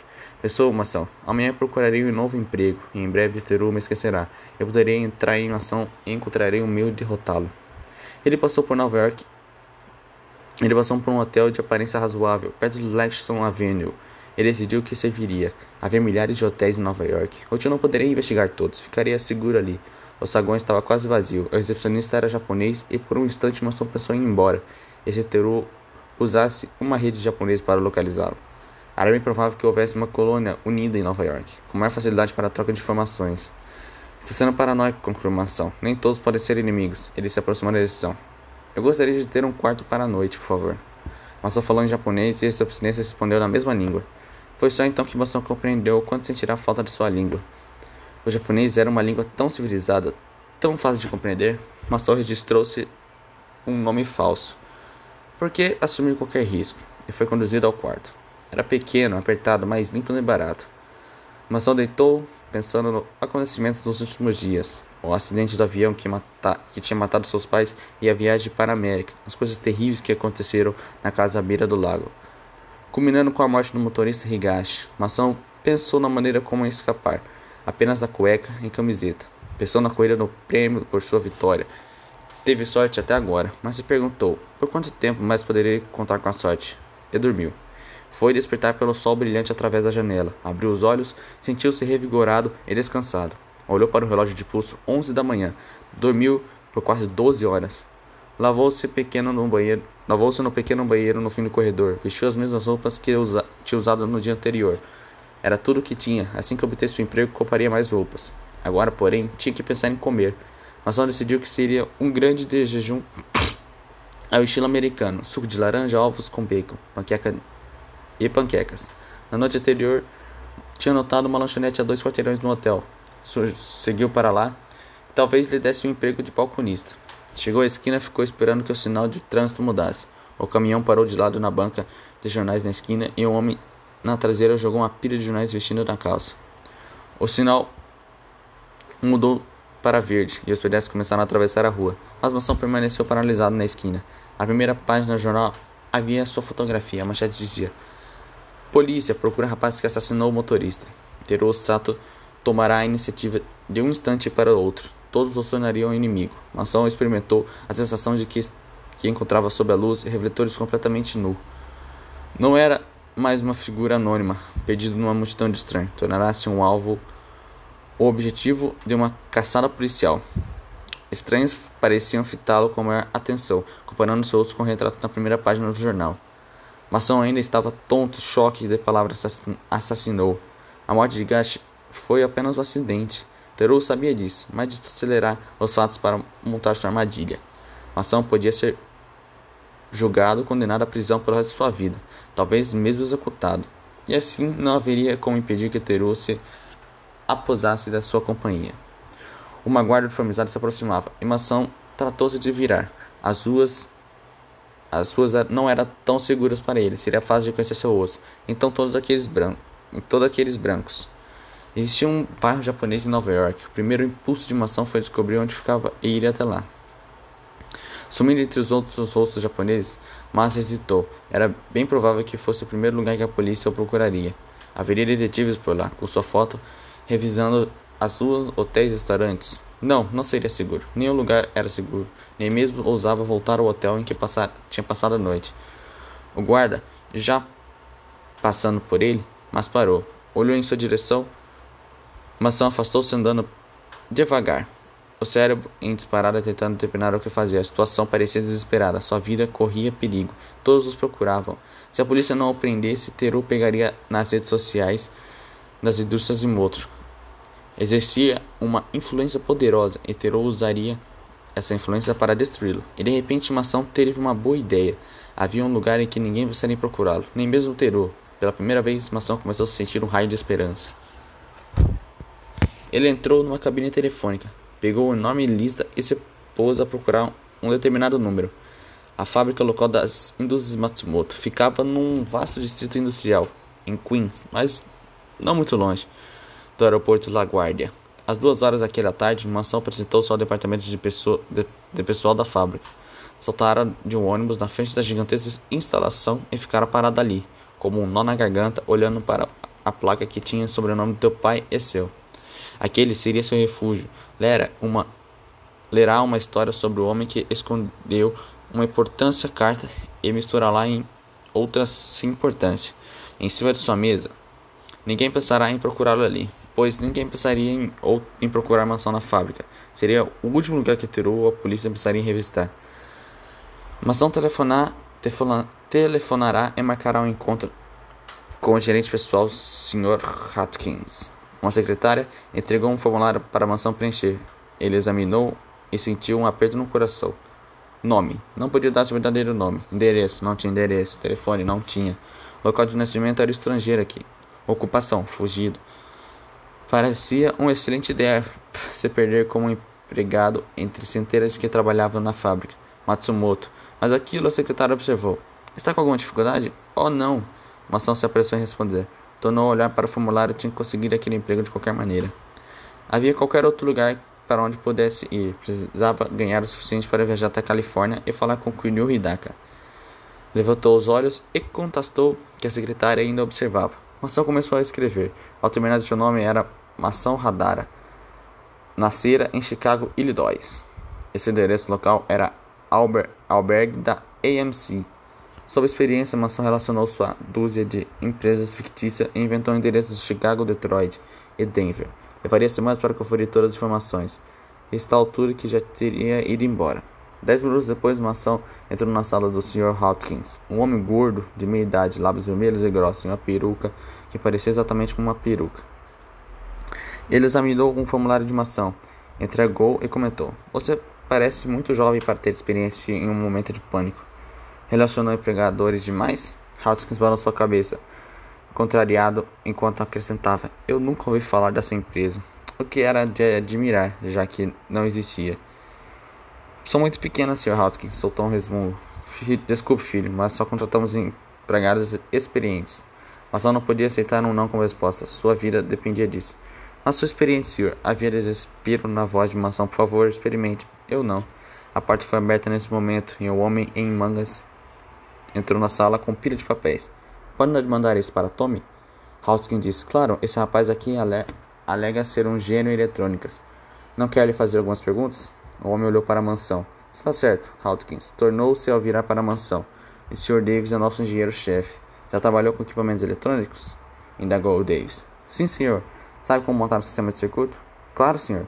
Era um terreno seguro falar sobre essas coisas que conhecia e adorava. Masao falou devagar, tomando cuidado ao traduzir os termos técnicos do japonês para o inglês. Começava-se com o quadro vazio. O circuito desejado é fotografado nele. Depois de acrescentar os componentes. Consiste em transitores, resistores, capacitores e CIs, que não são minicircuitos integrados. O quadro é mergulhado num banho ácido para remover todo o resto. "Depois, já chega", disse o Sr. Davis, levantando a mão. Ele virou-se para Sr. Hopkins. Ele não apenas sabe do que está falando, mas também daqui a alguns meses estará candidato ao novo emprego. Boa sorte, garoto." O Sr. Davis retirou. Hopkins disse à mansão: "Parece que você conseguiu um emprego." O coração de mansão disparou de alegria. "Obrigado, senhor. Precisamos de alguém na linha de montagem. O salário é de $250 por semana para começar." Mansão converteu para ienes. Daria quase 52 mil ienes em uma semana. Ganharia o suficiente para a viagem à Califórnia. Hopkins continuou a falar: "Preciso do seu cartão de seguridade social." Mansão ficou atordoado. Não tinha o cartão. Mansão pensou depressa. Estava com meu pai. Ele viajou. Vou trazê-lo assim que ele voltar. Hopkins deu de ombro. "Tudo bem. Providenciarei tudo que você começar logo." Ele olhou atentamente para o rosto de Masao. "Você nunca trabalhou aqui antes, né?" "Não, senhor." "Engraçado, seu rosto parece bastante familiar." E Masao sentiu uma pontada de medo. O interior da fábrica Matsumoto era espaçoso, limpo e eficiente.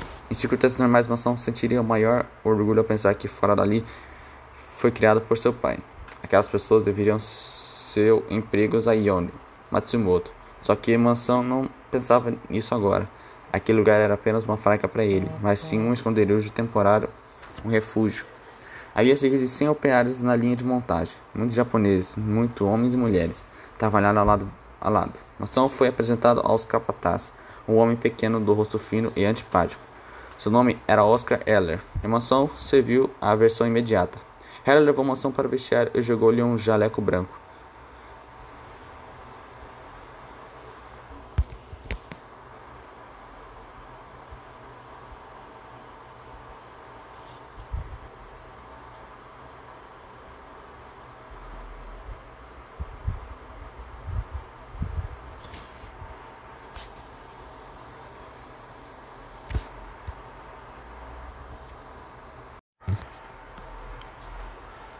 Masao saiu da fábrica junto com os outros, mas havia uma grande diferença.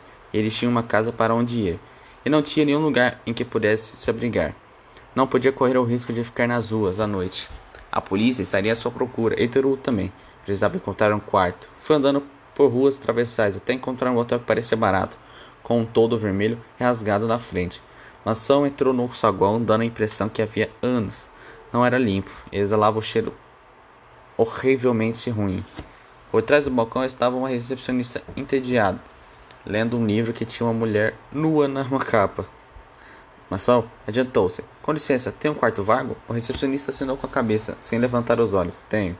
"Quanto custa, por favor?" Quer para um dia, uma semana ou um mês? Masao se perguntou como alguém suportaria viver num lugar assim por um mês.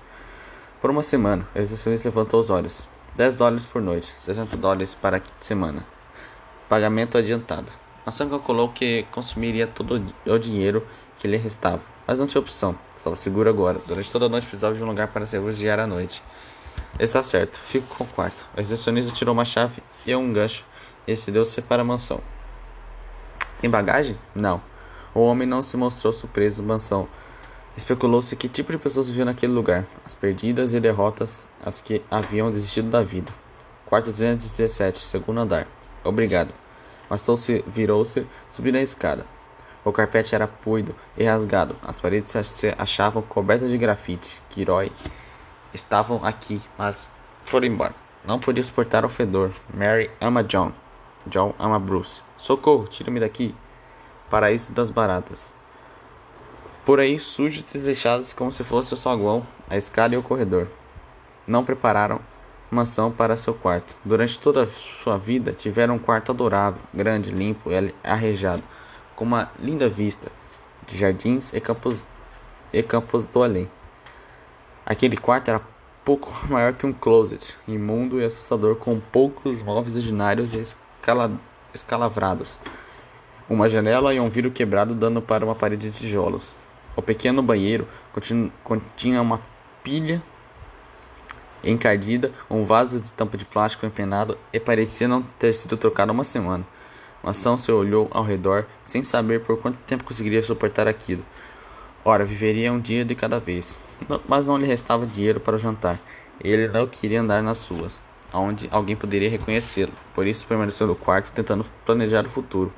Avaliou os problemas com que se defrontaria. Não tinha dinheiro, não tinha amigos. Estava num país estranho, por isso procurava por um assassinato que não tinha cometido. O tio procurava para matá-lo. A situação era tão ruim que Masao quase riu. Podia permanecer desesperançada para outra pessoa, mas ele era Masao Matsumoto, filho de Yono Matsumoto, e nunca desistiria. Não enquanto estivesse vivo. Masao foi para trabalhar no início da manhã seguinte, andando depressa, a fim de só ficar expostos nas ruas e o mínimo possível. Chegando à fábrica, vestiu seu jaleco branco, que foi dado a ele, e foi ocupar seu lugar na linha de montagem. Sanae já estava ali embaixo. Bom dia. A correia transportadora começou a movimentar e Masao tentou se concentrar nos quadros de circuitos que passavam à sua frente. Era muito difícil se concentrar, pois se confortava com a experiência, porque nunca tinha passado antes a fome.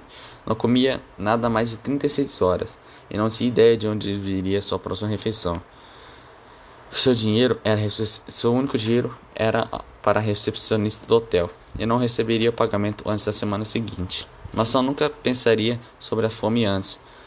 Quando uma pessoa é bem alimentada, não pensa em comida, mas quando a pessoa está faminta, não consegue pensar em outra coisa. A campainha do almoço soou e Masao observou os operários saindo para comer. Alguns compravam almoço dos caminhões que estacionavam ao lado da fábrica. Fizeram sopa, sanduíches, café e roscas. Outros traziam a comida de casa.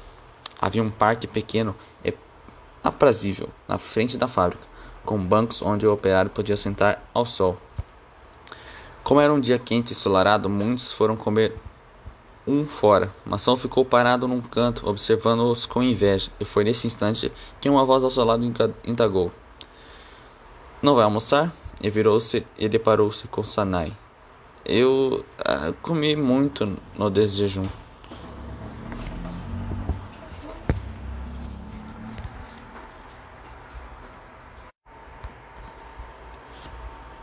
Masao preferiu morrer e admitir que não tinha dinheiro para comprar outra comida. Sanae estudou o por um para comprar comida.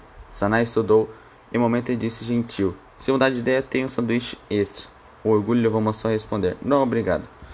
Não era um mendigo, e sim o filho de Yono Matsumoto. Sanae virou-se e foi até um banco e sentou-se com um colega de trabalho. Masao refletiu-se que era a coisa mais adorável que já tinha acontecido. Quando o rapaz se aproximou e sentou-se ao seu lado de Sanae, Masao sentiu-se uma súbita portada de ciúmes. Sabia como estava sendo tolo. Era um criminoso procurado. Tinha de viver um dia de cada vez. Não ousava pensar em qualquer outra coisa senão permanecer vivo. A fábrica era sua. Aquelas pessoas trabalhavam para ele. Mas por um irônico desvio do destino, não podia comprar sequer um pedaço de pão. Alguém largou um sanduíche pela metade num banco. Emerson teve a fazer um esforço para não sair correndo e pegá-lo.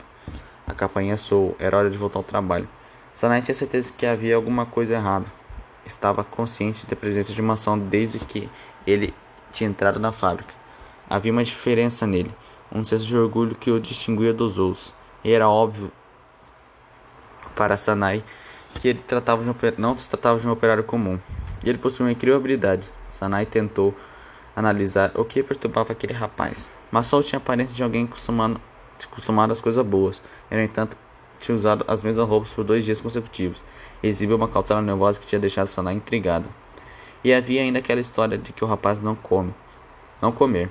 Sanae ouvira observando os outros e tinha percebido a fome em seu rosto. E sua curiosidade aumentava cada vez mais no momento que passava. Masao tinha a impressão de que Sanae o tinha examinado discretamente, mas ela tinha desviado o rosto. Cada vez mais que o fitava, às 3 horas houve um intervalo para o café. Os operários largaram as ferramentas e saíram para comprar lanche dos caminhões de comida estacionados lá fora.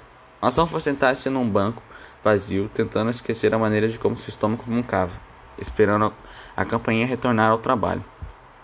Um momento depois, Sanae sentou-se ao seu lado, trouxe uma xícara de café e 2 sonhos. Pensei que você poderia gostar de partilhar isso comigo, murmurou ela. Masao fitou-se em silêncio por um momento, pensando em recusar, mas a tentação era irresistível. Obrigado, murmurou ele, polido. Pegou uma xícara e um sonho. Esperou Sanae desse uma mordida no seu. Só depois que Masao levou o sonho à boca. Era a melhor coisa que já tinha provado em toda sua vida. A vontade era devorá-lo em um instante, mas tratou-se de se controlar. Tomou um gole do café e o líquido quente escorreu pela garganta. Tinha um sabor maravilhoso. Os 2 ficaram sentados ali, comendo em silêncio. Sanae estudou a mansão. Havia nele uma intensidade que ele jamais tinha reparado em qualquer outro homem. Ele parecia cordial e fraco, mas ao mesmo tempo Sanae sentiu uma pessoa bastante retraída. De onde é? Perguntou ela. Masao hesitou apenas um instante. Tóquio. Ela nunca viria a ficha do departamento do pessoal de Chicago. Meus pais nasceram em Tóquio, comentou Sanae.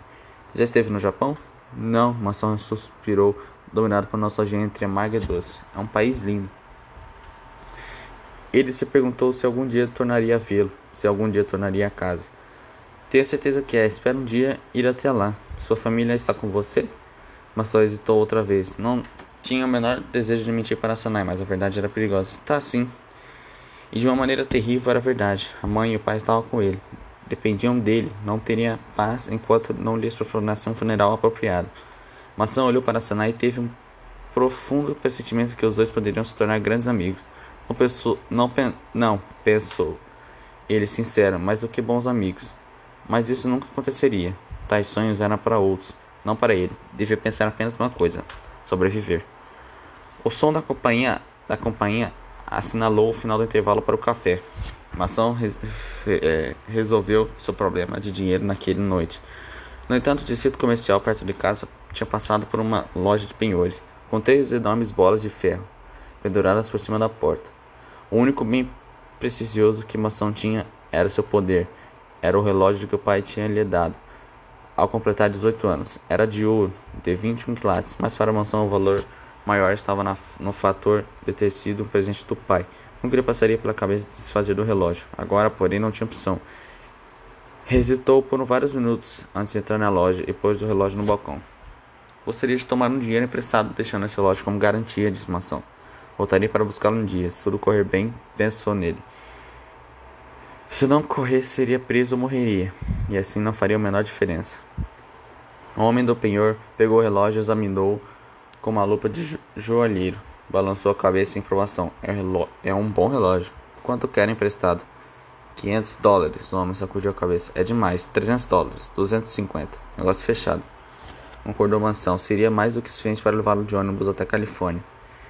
Pensou muito que faria concluir que a resposta para seu problema estava em Los Angeles, onde encontraria Kunio Hidaka. Masao observou o penhorista contar o dinheiro e lhe entregar, junto com um ticket. Esse é o ticket do penhor. Tem 6 meses para resgatar seu relógio. Depois desse prazo, eu o venderei. 6 meses. Masao nem mesmo tinha certeza se estaria vivo dali. Há 6 dias. Obrigado, eu voltarei. Masao deu uma última olhada ao relógio, depois guardou o dinheiro no bolso e retirou. Foi para um restaurante japonês a poucos quarteirões do hotel e teve que fazer um esforço para não correr. O simples pensamento de comida o deixava com a boca cheia d'água. Sentou-se fraco de fome e pediu comida e empanturrou-se uma sopa de miso, onkatsu, arroz, legumes e conserva de camarão ou têmpora, com frutas frescas de sobremesa. Ao terminar, Masao sentiu-se como um novo homem, pronto para enfrentar o mundo de novo. Os dias seguintes transcorreram na maior tranquilidade, e tanta que Masao quase esqueceu do perigo que ocorria. Lia os jornais com o maior cuidado, todos os dias. A história de como tinha assassinado o motorista fugiu em seguida, saiu da primeira página para a segunda, e acabou sendo relegada em uma página interna, passando quase despercebida. Masao passou para respirar com mais facilidade, mas não tinha experimentado a sensação de que era iluminado por refletores.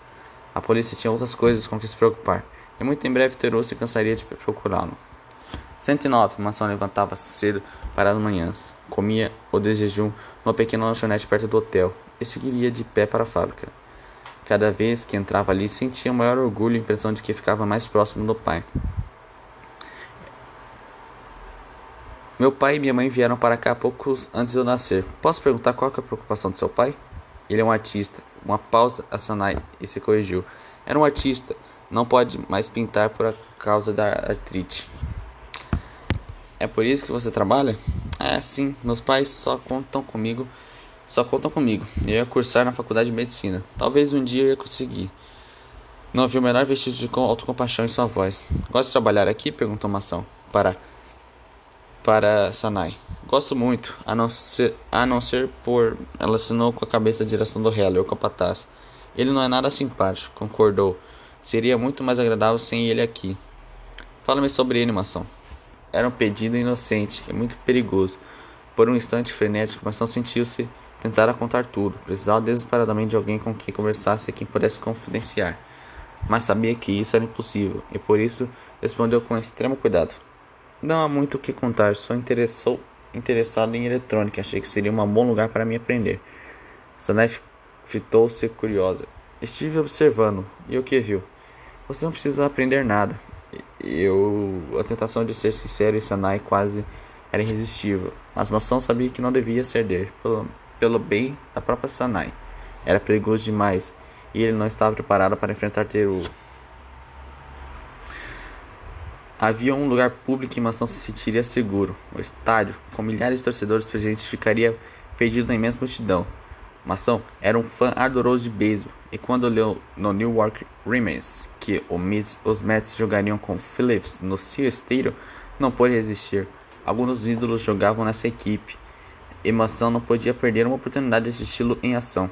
Levantou-se bem cedo naquele dia e entrou numa enorme fila de rádio no estádio, a fim de comprar um ingresso. Ao chegar na fila, o bilheteiro indagou. Quantas entradas? Masao respondeu sem pensar. 2. Ele pagou uma e embora perguntasse de que levará compra 2 entradas, em vez de uma. Mas é claro que sabia que levaria Sanae, mas logo começou a se preocupar. E Sanae não quisesse sair com ele, e se não gostasse de beisebol ou outro compromisso.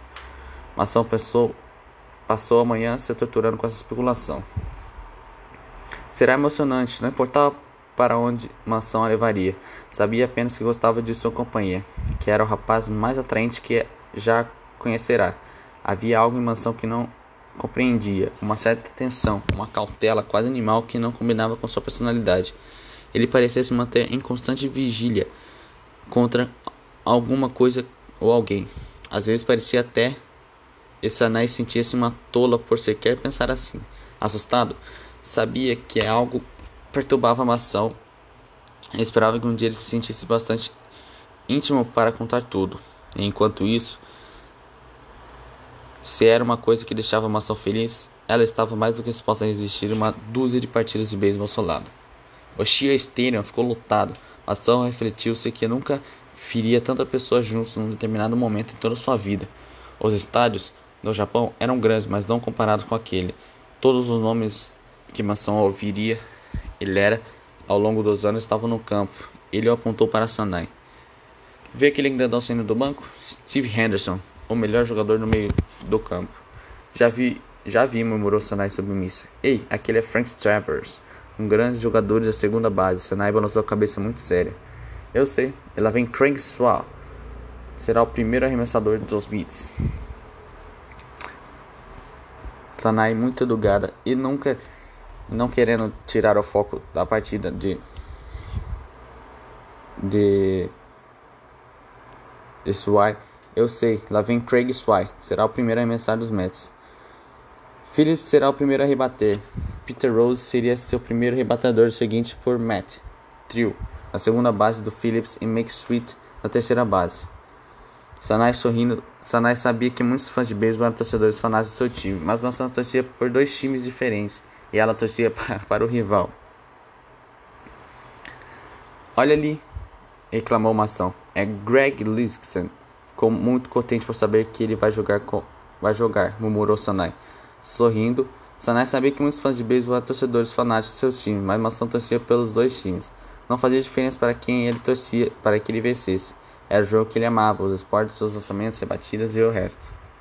Por isso, o evento extraordinário que ocorreu no final da partida foi um choque ainda maior para Sanae do que poderia ter em circunstâncias normais. O Mets tinha bastão com as bases ocupadas. Até mesmo Sanae, que pouco conhecia de beisebol, sabia que ele se tratava por um momento emocionante. O Steve Henderson levantou o bastão e a multidão delirou. Todos se encontravam de pé, gritando, torcendo para que fizesse jogada que daria vitória ao seu time.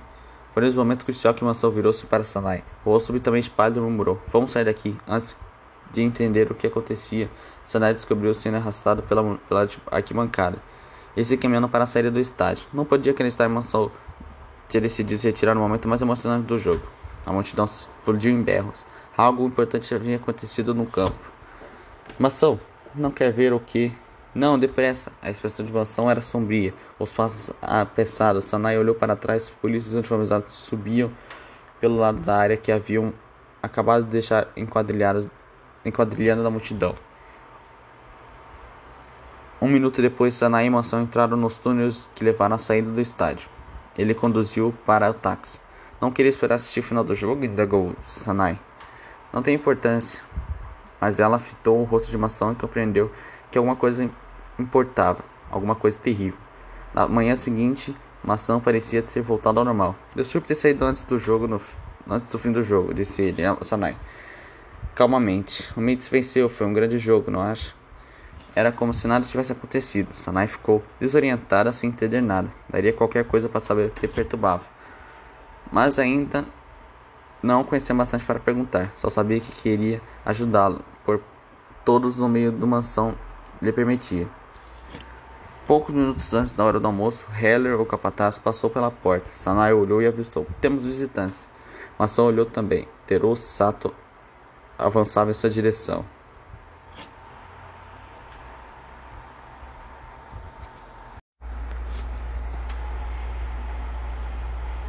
Por um terrível momento, Masao ficou imóvel, a mente e o corpo paralisados pelo medo. Seu primeiro pensamento foi de que o tio descobriria seu esconderijo e vieria buscá-lo. Mas quando observava, percebeu que Heller conduzia Teruo pela linha de montagem, explicando a operação. Portanto, a visita do tio nada tinha a ver com ele. Teruo ainda não viria à mansão, mas antes de poucos momentos ficaria em frente a frente. Masao tomou uma decisão rápida. Assim que Teruo e Heller se aproximaram de sua mesa de montagem, Masao descolou o cotovelo e derrubou no chão um quadro de circuito. Abaixou-se no mesmo instante oculto pela mesa para recolher os componentes esparramados pelo chão. Ei, você, tome cuidado, berrou Heller. Desculpa, murmurou Masao.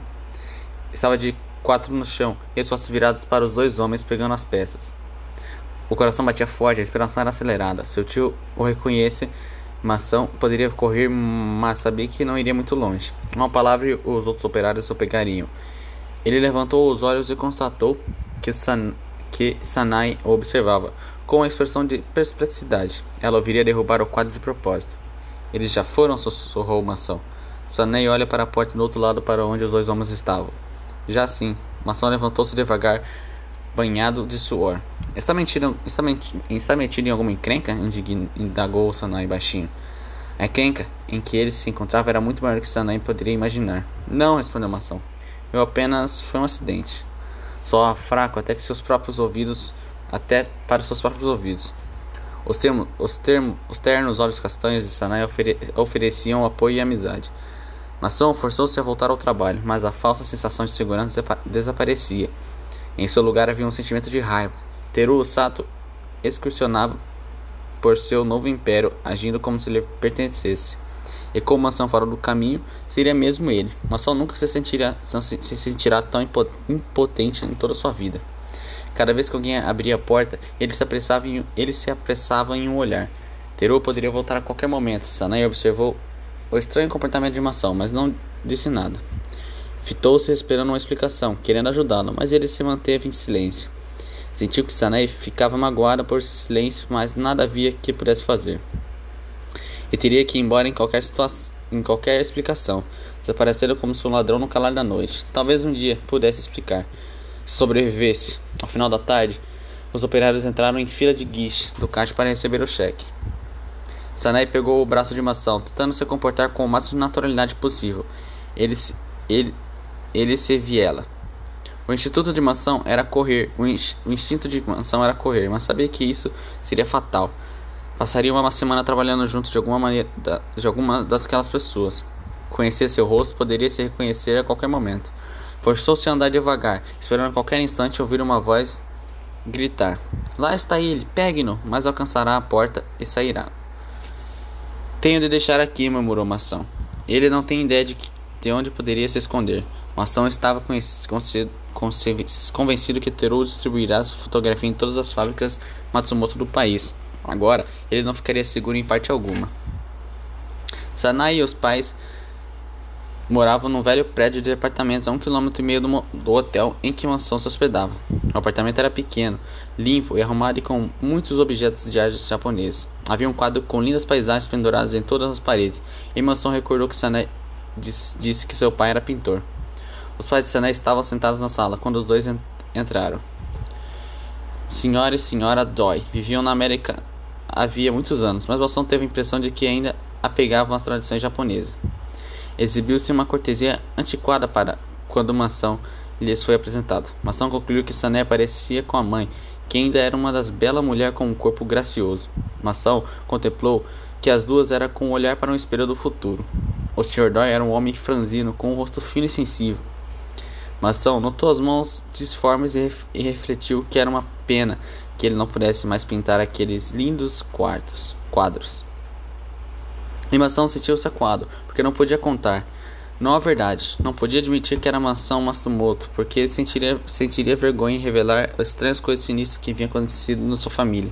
Era uma questão particular. Então ele apresentou com um outro nome. Para seus pais, ela nunca mais dispensará a menor confiança. O que magoaria Masao, mas o que julgará possível. Só que não tinha opção, recordou a história que tinha contado antes para Sanae. Era melhor que ter só uma mentira do que elaborar uma tela complicada de mentiras que acabaria por atraí-lo. Naquele momento, na sala do gerente da fábrica Matsumoto, reinava o maior excitamento. Watkins, o gerente, e Heller, o capataz, conversavam com Sam Collins, o detetive popular de Teruo, que tinha sido contratado para encontrar Masao. Os homens examinavam a fotografia de Masao.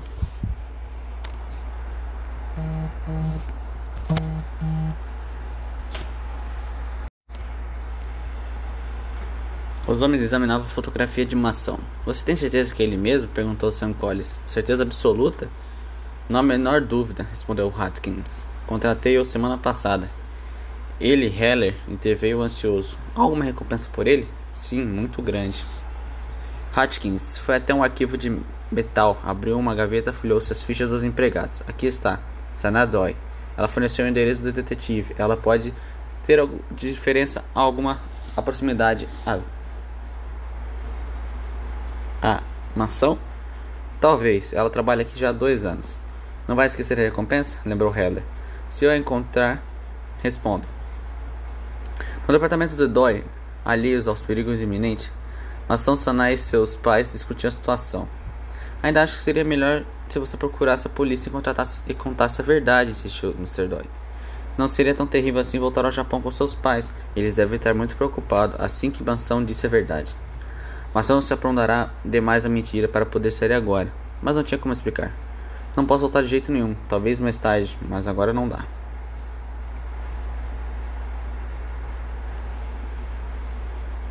Teru, o pai de Masao, teve uma ideia muito boa, mas Teru já tinha pensado na solução para o seu problema. Descobriria que Masao, através da lógica, mas uma lógica superior, usaria o computador para encontrá-lo. Um computador Matsumoto. A ironia proporcionou uma intensa satisfação a Teru. Pegou um telefone, fez acertos necessários e uma hora depois estava na seção de computação da fábrica Matsumoto. Conversando com o operador, Teru explicou exatamente o que queria fazer. O operador começou a trabalhar fornecendo os dados ao computador. Teru descreveu os hábitos de Masao, os hobbies, as coisas que o rapaz gostava de fazer e as que detestava. Havia jogado xadrez muitas vezes, e Teru sabia como a mente do sobrinho funcionava, como ele pensava, como reagia, e isso também foi transmitido ao computador. Irá cometer um erro ao se comunicar às autoridades que Masao assassinaria Higashi. Só tinha feito isso porque precisava da ajuda da polícia para localizar o rapaz o mais depressa possível. Ele mandou-lhe várias mensagens ao delegado, mas tinha sim reservas a respeito. Não queria Masao nas mãos da polícia, queria-o à sua mercê. Por isso, tinha contratado um detetive particular que ele entregaria o rapaz pessoalmente. E desta vez não haveria erro. Os computadores não iriam cometer erro. 2 horas mais tarde, Teru voltou à sala de computação. O operador anunciou: deixe tudo preparado, todas as informações e o que precisar estão aqui. Bom trabalho, obrigado. Não foi nada, senhor. Teru encontrou 2 itens muito interessantes ao final do impresso. O alvo sentirá uma pressão crescente para passar despercebido.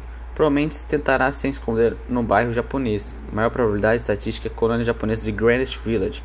Caso o alvo consiga escapar de Nova York, as maiores probabilidades estatísticas de destino serão Los Angeles ou São Francisco. Teru refletiu sobre os 2 últimos itens por um longo tempo. Recontou-se à sua cadeira pensando fazendo um jogo de xadrez mental com Masao.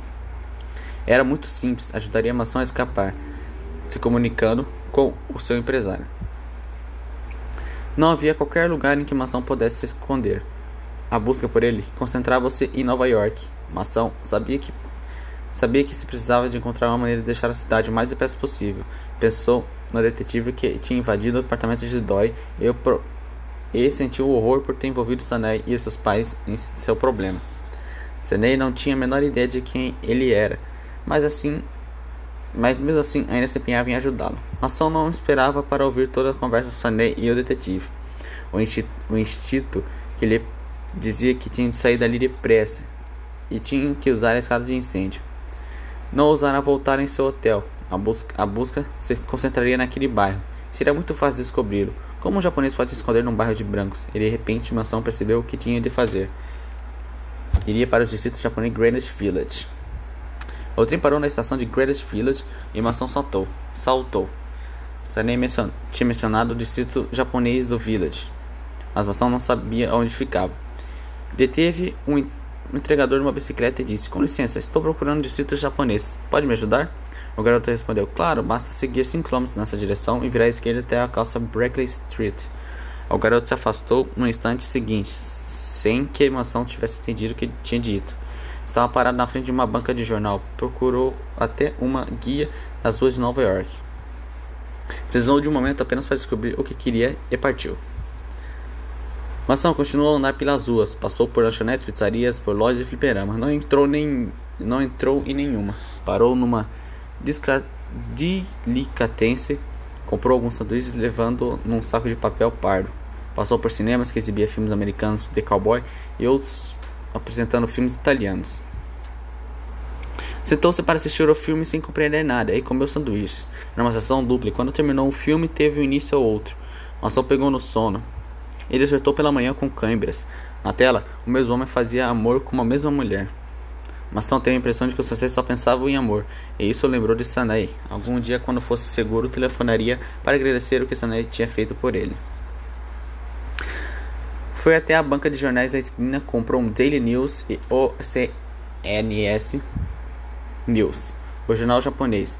Entrou numa lanchonete e sentou-se para ler os anúncios classificados. Nada encontrou no Daily News, mas no jornal japonês disparou com um anúncio de que fez seu coração disparar por um instante. A japonesa idosa tinha procurado um rapaz que a leve de carro até Los Angeles. Todas as despesas pagas. Era a oportunidade que ele esperava. As perspectivas de Los Angeles e Kunio Hidaka proporcionou uma súbita esperança à mansão. Recortou o anúncio em todo cuidado, consultou a guia de Nova York que tinha comprado e descobriu a localização da rua indicando o anúncio. 10 minutos depois, Masao descobriu que, se diante de um velho prédio de apartamentos, consultou outra vez o anúncio classificado. Apartamento 113, Masao olhou para suas roupas e estavam amarrotadas de dormir no cinema durante a noite inteira. Com uma súbita vertigem, Masao compreendeu que iria cair numa armadilha de Teruo. Fora mais esperto do que ele, o tio iria concluir que Masao tentaria desesperadamente sair de Nova York e sabia que todos os caminhos normais seriam bloqueados. A única fuga possível seria no automóvel, e como Masao não dispunha de qualquer documento de identificação, não poderia alugar um. Assim que teria de procurar outros meios. Teruo providenciaria esses meios a publicar a classificação de 0C8 News, o jornal japonês da cidade de Nova York, aterendo todas as necessidades de Masao. Masao morderá a isca. Censurou-se por ter sido ingênuo, mas agora era tarde demais. Fitou os olhos do detetive particular e disse: "Não fiz nada de errado. A morte do homem foi cara-se com a arma na mão direita." Sam Collins enfiou a esquerda no bolso, tirou uma nota de $100 e entregou à velha. "Fez um bom trabalho, obrigado." Ele balançou a cabeça para a mansão. "Vamos embora, filho." "Escute-me, por favor. Não me crie problemas. Você está preso." "Você vai me levar para a delegacia?" "Isso mesmo." Sam Collins sacudiu a arma após ter pegado Masao com a ajuda da senhora. E assim sacudiu a arma na direção da porta. "Vamos andando." A velha virou-se como se pudesse se dissociar do que estava acontecendo pelo fato de não olhar. Masao não podia culpá-la pelo que tinha feito. $100 devia ser uma fortuna para a velha, e ela não tinha ideia do perigo de que lançará. Não era parte da conspiração. Apenas foi usada sempre. Apontando a arma para a mansão, Sam Collins abriu a porta. Saindo, o detetive manteve a arma escondida dos transeuntes. Havia um velho Chevrolet verde estacionado junto ao meio-fio. O detetive abriu a porta no lado do passageiro. "Não tente coisa alguma." Na segunda reunião de Teruo ao Sam Collins, a gratificação de $50.000 era apenas um começo. "Traga meu sobrinho, será um homem rico." Teruo prometerá uma fortuna, e agora que essa fortuna escapará, terá dinheiro suficiente para aposentar, nunca mais trabalhar pelo resto da vida. Sempre desejará viver na Flórida, passeando de barco, pescando. Podia levar a esposa ou amante, talvez nenhuma das duas. Ou virá dizer que havia uma abundância de lindas mulheres na Flórida. Um homem só precisa de dinheiro, e dali por diante terá mais dinheiro do que conseguirá gastar. Ele olhou para o rapaz de jeans e camisa suja e pensou: "Olhe, só que me disse esse todo lado errado." Tinha de tirar o chapéu para Teruo. O japonês era mesmo esperto. Souberá exatamente como preparar a armadilha. O detetive inclinou-se pela frente de uma ação, abriu a porta-luvas, tirou a garrafa de uísque e tomou um trago bem que merecia. Masao mantinha em silêncio. O detetive quase sentia a pena do garoto, mas a sorte de Masao era a sorte de Sam Collins. Ele tomou um trago da garrafa, ofereceu a maçã. "Toma um gole, vai relaxar." "Não, obrigado." Sam Collins deu de ombros e indiferentemente tomou a garrafa do porta-luvas. "Você deve ter feito alguma coisa para deixar seu tio muito furioso, garoto." Maçã não respondeu. "Ora, não é mesmo que minha conta?" pensou o detetive. "Meu trabalho vai terminar quando eu entregar." Ele pensou no poupudo cheque que receberia. Não pôde conter o sorriso. Nem mesmo seria em cheque, era em dinheiro, sem imposto de renda a pagar. Em vez da Flórida, talvez fizesse uma viagem a ilhas e mares do sul. Diziam que todas as mulheres dali eram lindas e disponíveis. Dinheiro, era esse o segredo. Dinheiro transformava um homem em rei. Ganhará um bom dinheiro durante toda a sua vida, mas aquilo era uma sorte grande com quem sempre sonhará. A chave do cofre. Sam Collins tornou a olhar para a mansão e perguntou em que o garoto estaria pensando.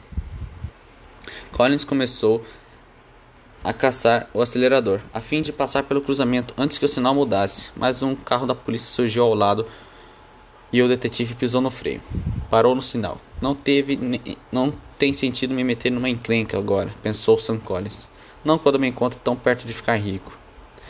Masao também virá ao carro da polícia com dois guardas parados no sinal de Sam Collins.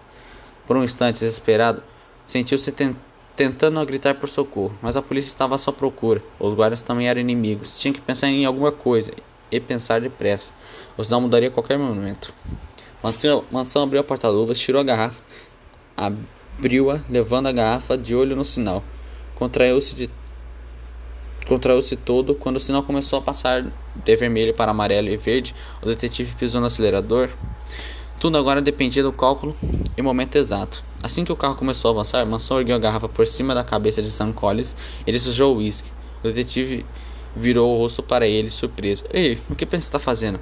Ao erguer o braço para tornar a garrafa de Masao, retirou-se da mão do volante por um instante. Foi então que Masao segurou o volante com as duas mãos e virou com toda a força para a esquerda, jogando o sedã na traseira do carro da polícia. Os dois guardas olharam para Sam Collins. O motorista praguejou e gritou: pare junto na calçada. Sam Collins tremia de raiva. Resolveria aquele problema, tornaria a partir com o garoto e lhe aplicaria uma boa surra para que aprendesse. Ele parou com o carro no meio-fio, observou os guardas saltarem e se aproximarem com expressões sombrias. Saia, ordenou um deles. Sam Collins saltou do carro. Sinto muito, seu guarda, foi um acidente. Terei o maior prazer em pagar o prejuízo. Os volantes escorregou da minha mão e os vapores de uísque que Collins exalavam fizeram com que os olhos do guarda lacrimejagem. Ele virou-se para o parceiro. Parece que temos um motorista bêbado aqui. Quando a vida é serena, é suave. O tempo é um amigo. Quando a vida fica repleta de problemas, o tempo se torna um inimigo. Teruo não descansaria enquanto Masao não tivesse morto. Naquele momento, devia estar sentado em algum lugar, no escritório, numa fábrica, talvez na casa à beira do mar, trabalhando em uma estratégia a sangue frio. Quando jogavam xadrez, Teruo sempre vencia Masao, mas dessa vez a aposta era diferente. A vida de Masao.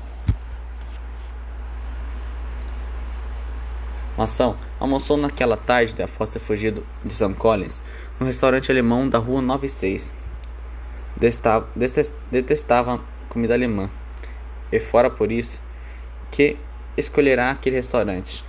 Conhecia o raciocínio do tio.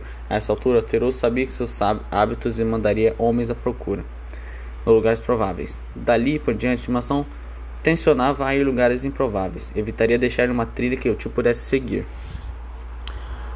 O problema ainda era o mesmo: escapar da cidade em que todas as saídas eram fechadas. Masao se mantinha oculto de todos, observando os procedimentos. Era sempre a mesma coisa. Depois que os caminhões eram carregados, chegavam a trancar os cadeados das partes traseiras. O motorista sentava seu volante junto ao ajudante ao lado, e o caminhão partia para o destino. Era fascinante depois de verificar tudo o que precisava. Masao deu uma volta pelo pátio, fazendo perguntas casuais. Abordou um dos homens que carregava um caminhão. — Com licença, senhor. Para onde vai esse caminhão? — É... Connecticut. Direção errada. — Obrigado, senhor. Masao aproximou-se de outro caminhão. — Com licença, senhor. Para onde vai esse caminhão? — Boston. — Perto demais. Masao continuou a circular entre os motoristas, fazendo perguntas, obtendo respostas. Os caminhões iam para Maine, Filadélfia, Washington ou Delaware. Nesses lugares servia. E Masao sentiu um novo fluxo de adrenalina. Los Angeles! Tinha que encontrar uma maneira de embarcar naquele caminhão. Ele se afastou, observou os homens ajeitarem os móveis dentro do caminhão. Já estavam quase lotados. Quando ficassem cheios, não restariam palmas sequer do espaço da sobra. O problema era que a viagem através da América levaria 6 ou 7 dias, com ele trancado no interior do caminhão, sem comida e sem água. Não importa, refletiu Masao. Nada importava, exceto chegar em Los Angeles, onde poderia entrar em contato com Kunio Hidaka e obter ajuda. O caminhão ficaria pronto para partir em qualquer minuto. Chegou ao restaurante e entrou apressado. Era barulhenta e enfumaçado, com caminhoneiros sentados a mesas e junto ao balcão comprido. Masao foi até o balcão, ficou de pé ali, nervoso demais para sentar. Masao fez alguns cálculos rápidos. 6 ou 7 dias, 2 refeições poderia e deveriam ser suficientes para ele partir. Tornou a examinar o cardápio: um sanduíche de salada de ovo, de rosbife, de presunto com pão de centeio, de peru, de queijo suíço, de salame, de bacon e tomate de salsichão.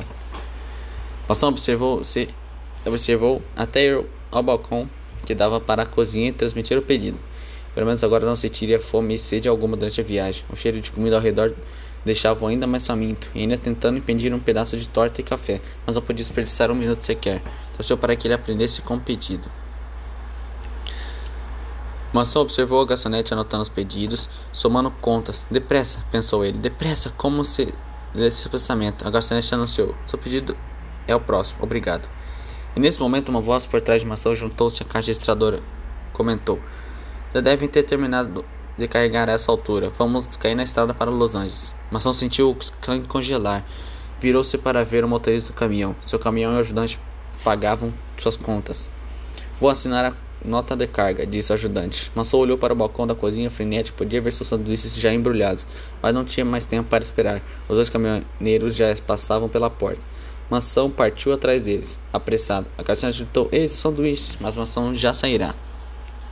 E foi nesse instante que houve um estrondo num caminhão próximo, e todos se viraram para ver o que tinha acontecido. Uma enorme lustre tinha caído de um carrinho e se empatifava em mil pedaços. O desafortunado carregador, responsável pelo acidente, se pôs a praguejar. Os outros carregadores e motoristas o cercaram rindo e zombando. O coração de Maçã disparou quando seu motorista juntou-se ao grupo. Muito rápido, Maçã avançou para o caminhão desprotegido, olhou ao redor para certificar que ninguém observava e depois pulou para a traseira do caminhão. Esgueirou-se ao fundo, passando por cima das cadeiras, mesas, abajures e poltronas. Ao final daquela tarde, no norte do estado de Nova York, na cidadezinha de Wellington, o tenente Matt Branigan se encontrava sentado à sua mesa, examinando o relatório de assalto quando o detetive entrou na sua sala e indagou. Tem um minuto, Matt Branigan. Matt Branigan levantou os olhos, espreguiçou-se e estava no serviço desde 8 horas daquela manhã. Sentia-se exausto, ansioso em voltar para casa. Não posso esperar até amanhã, Jerry. Cat vai me matar se eu atrasar de novo para o jantar. O detetive hesitou. Claro, voltaria à procura pela manhã. E virou-se para sair. Espere um instante, disse Matt Branigan. Qual é o assunto? Lembra daquele jato Silver Arrow que tinha caído aqui perto há algumas 2 semanas?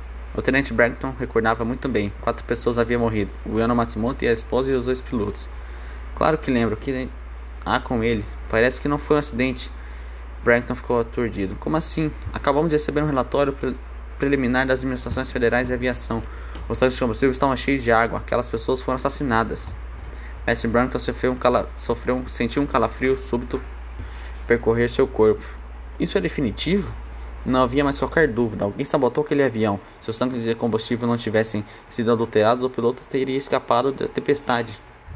Jerry continuou a falar, explicando os detalhes do relatório, mas o tenente Branigan já não escutava. Recordava o jovem Mansão, ouvia sua voz. Meus pais morreram num acidente de avião. Herdei a companhia de meus pais. Meu tio está querendo tirá-los de mim. Preciso me matar para conseguir isso. Recordou sua surpresa mais tarde quando o Teruo ligava para dizer: meu sobrinho assassinou nosso motorista. A polícia precisava encontrá-lo antes que o garoto mate mais alguém. Algo tinha percebido, algo parecia errado naquele momento. O tenente Branigan orgulhava-se de ser um bom juiz de caráter. Como poderia ter enganado tanto sobre o rapaz? Mas foi investigar e tinha acreditado na história de Teruo Sato. Ele continuou sentado arrumando mentalmente as peças do quebra-cabeça. Precisava de alguma resposta e precisava depressa. Levantou os olhos para Jerry. Quero que investigue as indústrias Matsumoto. Quero saber quem tinha o controle acionário quando Yono Matsumoto era vivo e quem manda na companhia agora. Fale com o advogado da família. Quero respostas à minha mesa pela manhã. Era noite, uma lua cheia amarela desfilava pelo céu, por cima das faixas da estrada que projetava sobre as rodas.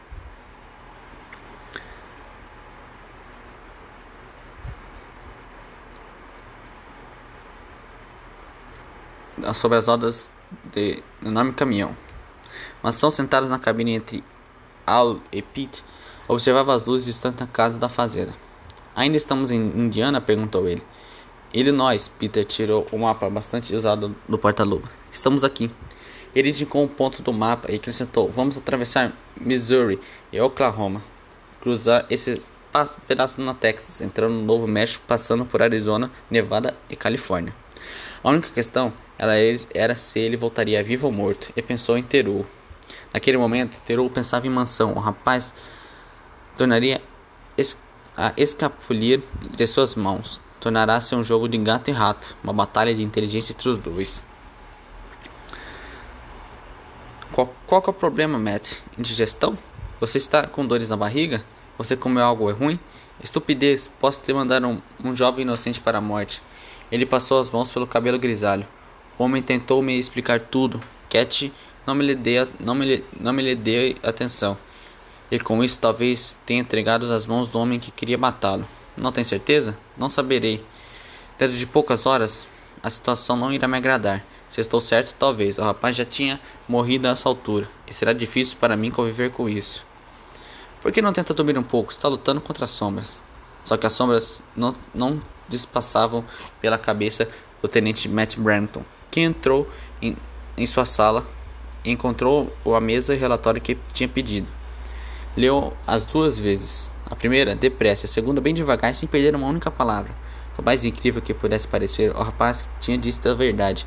Herdará o vasto império Matsumoto, mas quando o testamento, tudo passaria para o tio, se ele morresse. Matt Brampton já tinha conhecido homens que matavam por $10, ou mesmo por uma garrafa de uísque. Não era preciso muita imaginação para calcular o que um homem seria capaz de fazer para conquistar um império em um valor inestimável.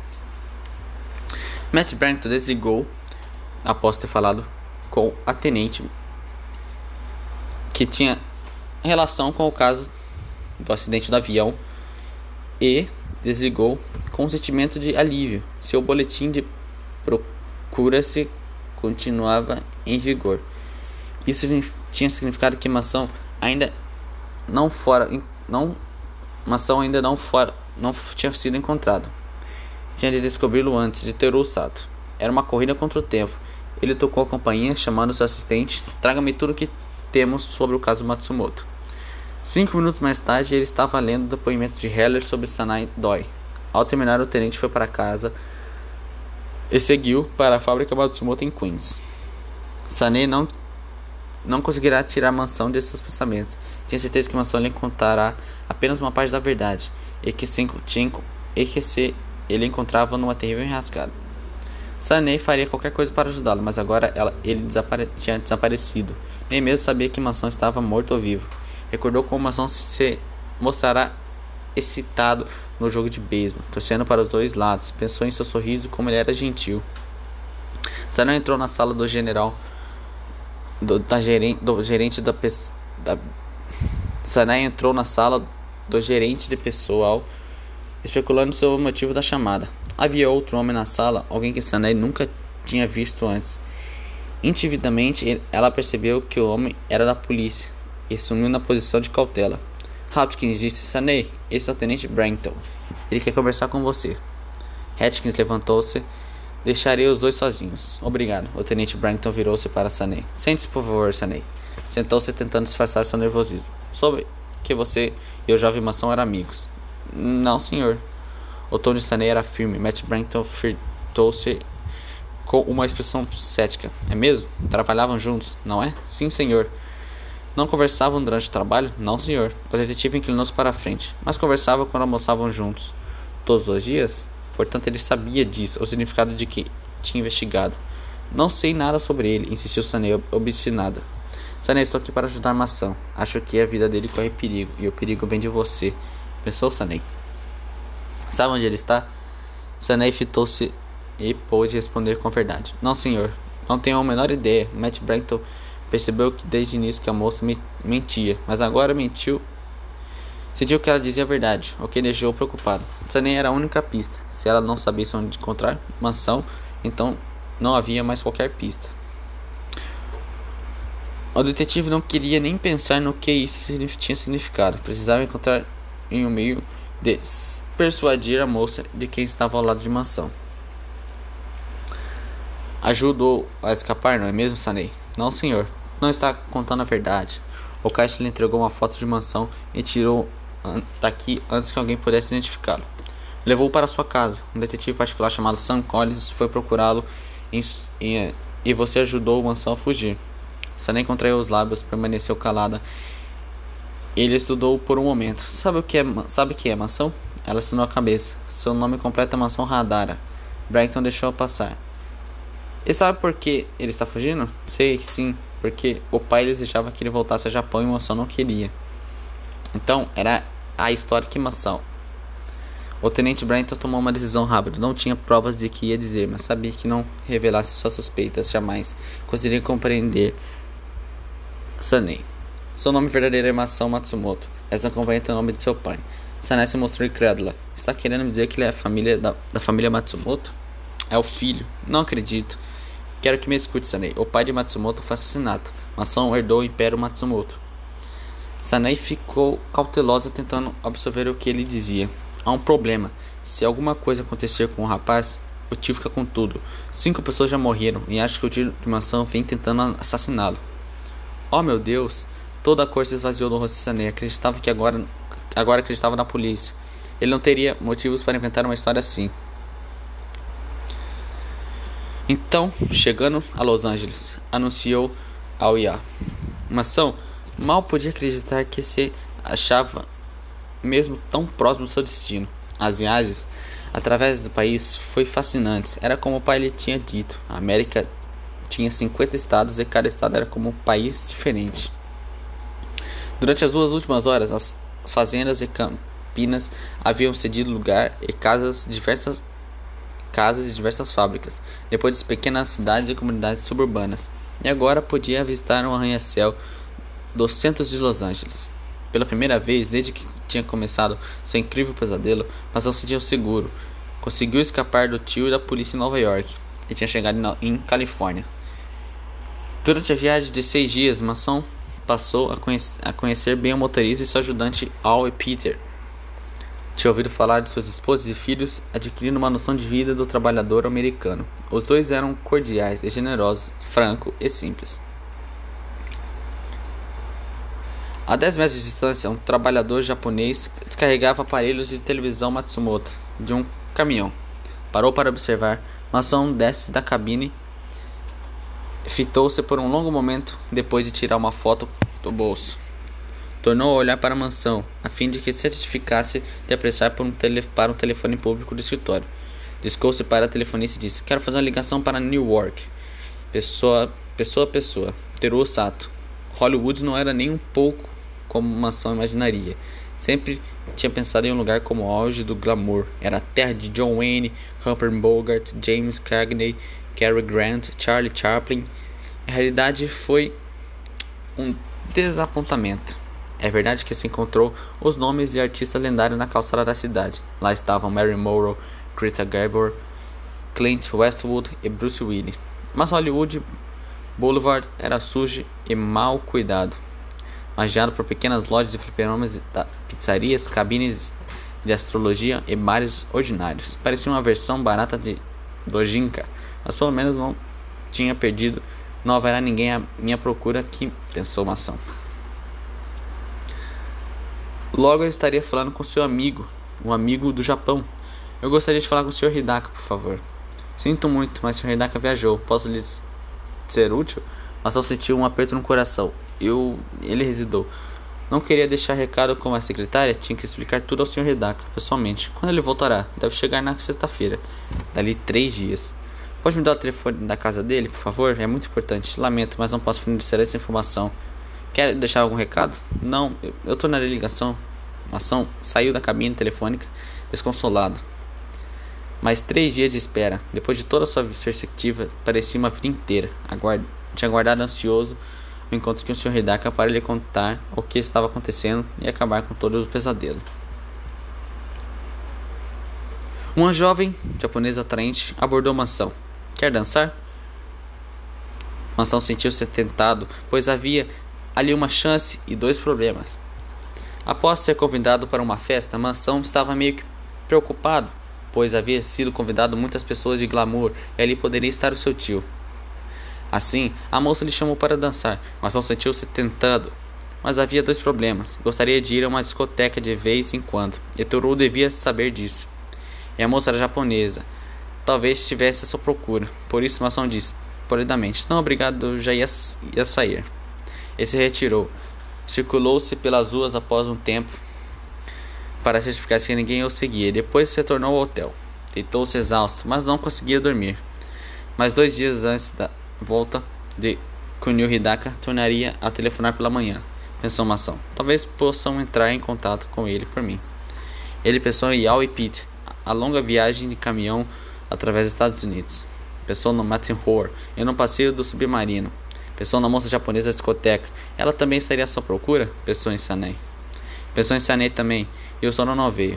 Sanae não conseguia dormir. Deitada no escuro, ficou-se revirada na cama até que não conseguiu mais aguentar. Vestiu-se um cambre, foi para a cozinha, tomando o cuidado de não incomodar seu pai e sua mãe, fez um café e não queria tomar. Sentou-se à mesa para beber, pensando que não deveria fazer.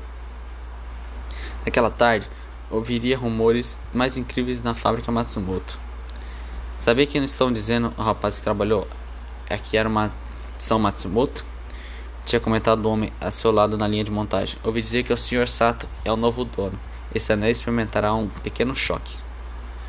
O detetive tinha dito a verdade. E se tivesse dito a verdade sobre isso, era possível que o resto das suas palavras também fosse verdadeiro. E que a vida de Masao corria perigo. E que se ele morresse, o tio ia encontrar antes da polícia. E a culpa seria dela. Por outro lado, não podia ser um ardil.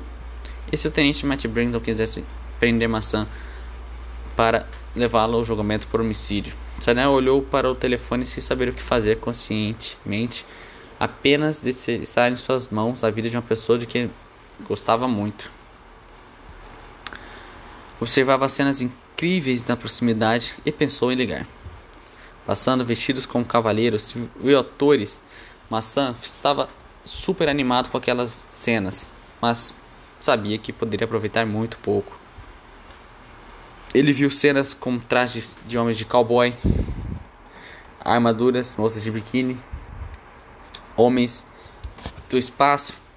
O bonde fez a sua volta num terreno em que havia uma mansão do Velho Sul. A frente da mansão era espetacular, mas quando o bonde passou por trás, a mansão contestou que não havia nada ali, apenas estacas escorando a fachada. O bonde atravessou uma ponte de madeira que começou a desabar, quando se encontrava no meio assustando todos os passageiros, mas quando chegava ao outro lado, são e salvo, a ponte retornou à posição original. Passaram por um lago de aparência serena, como uma aldeia ao fundo. Aquela MTV, informou o guia, apontando em seguida todas as coisas do meio do lado. Olha ali, todos os olhos se viram para uma coisa que deslizava em direção ao bonde. É o tubarão. O enorme tubarão mecânico passou em disparada pelo bonde, desaparecendo na água, e um momento depois atacou a figura de um pescador num bote, derrubando-o no lago. Masao assistiria ao tubarão e gostou de apreciar o pequeno drama. Aproximou-se de outro lago e o bonde avançou direto para a água. Todos os passageiros começaram a ficar nervosos. Este é o mar vermelho, aplicou-se a guia. Vai se abrir para vocês. Quando o bonde alcançou a beira do lago, as águas se abriram à sua frente para lhe dar passagem de uma forma quase milagrosa. Este ingênuo milagre eletrônico exigia de 100 a 60 mil litros de água sejam drenados em menos de 10 minutos num lago com 200 metros de comprimento, 53 de largura e 3 de profundidade. No decorrer da manhã, Masao viu dublês saltarem de prédios em chamas, participou de batalhas de galáxias com robôs disparando lasers contra ele, e outros visitantes passaram por uma avalanche na geleira e foi ao camarim de Robert Wagner. O senso do perigo de Masao se tornou bastante acusado nas últimas semanas. Ele compreendeu no mesmo instante que aquele homem era um detetive. Havia 2 homens com que é um sinal que se afastaram para bloquear as outras saídas do auditório. O detetive começou a avançar pela multidão para o lugar em que Masao estava. Não havia como escapar. O número como os animais chegou ao fim. A plateia levantou-se aplaudindo com maior entusiasmo. A guia disse: venha comigo, por favor. Todos se encaminhavam para a saída. Masao seguiu para o lado oposto, dirigindo-se para o palco.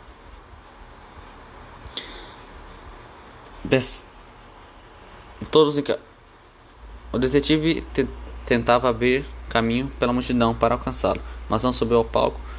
O treinador dos animais disse: está indo na direção errada. Aqui é... Com licença, senhor. Masao descobriu-se nos bastidores, em meio de uma confusão de endereços e gaiolos com animais. Disparou por um corredor de comprido, passou por portas, saindo para fora. Olhou para trás no momento em que o detetive passava pela porta. Pera aí, berrou o detetive ao vê-lo. Maçã desatou a correr. Contornou uma esquina e quase desbarrou num camelo. Ei, tome cuidado, gritou o condutor do camelo. Havia um prédio de concreto à frente com uma luz vermelha faiscando acima da porta. Maçã abriu-a e descobriu-se diante numa segunda porta. Abriu-a também e entrou num estúdio enorme. Havia algumas pessoas paradas ali perto. Maçã se adiantou indo para o meio do grupo, na esperança que não fosse descoberta por seus perseguidores. Uma mulher idosa estava parada ao lado de Maçã. Subitamente, um homem esfarrapado agarrou-se à bolsa e saiu correndo. Pega o ladrão, gritou a mulher. Sem pensar, Maçã mergulhou-se para cima do homem e o derrubou. O homem fitou o incrédulo. O que pensa estar fazendo? Isso não consta o roteiro. Uma voz furiosa bradou. Corta! Maçã virou-se para descobrir o que se encontrava diante de uma câmera. O diretor acrescentou, tire-no daqui, vamos ter que filmar tudo de novo. E Maçã tratou de escapar. As ruas lá foram apinhadas, mas Maçã não se sentia seguro. Seus inimigos sabiam que ele se encontrava ali no momento em que pensou nisso. Avistou seu detetive dobrar na esquina.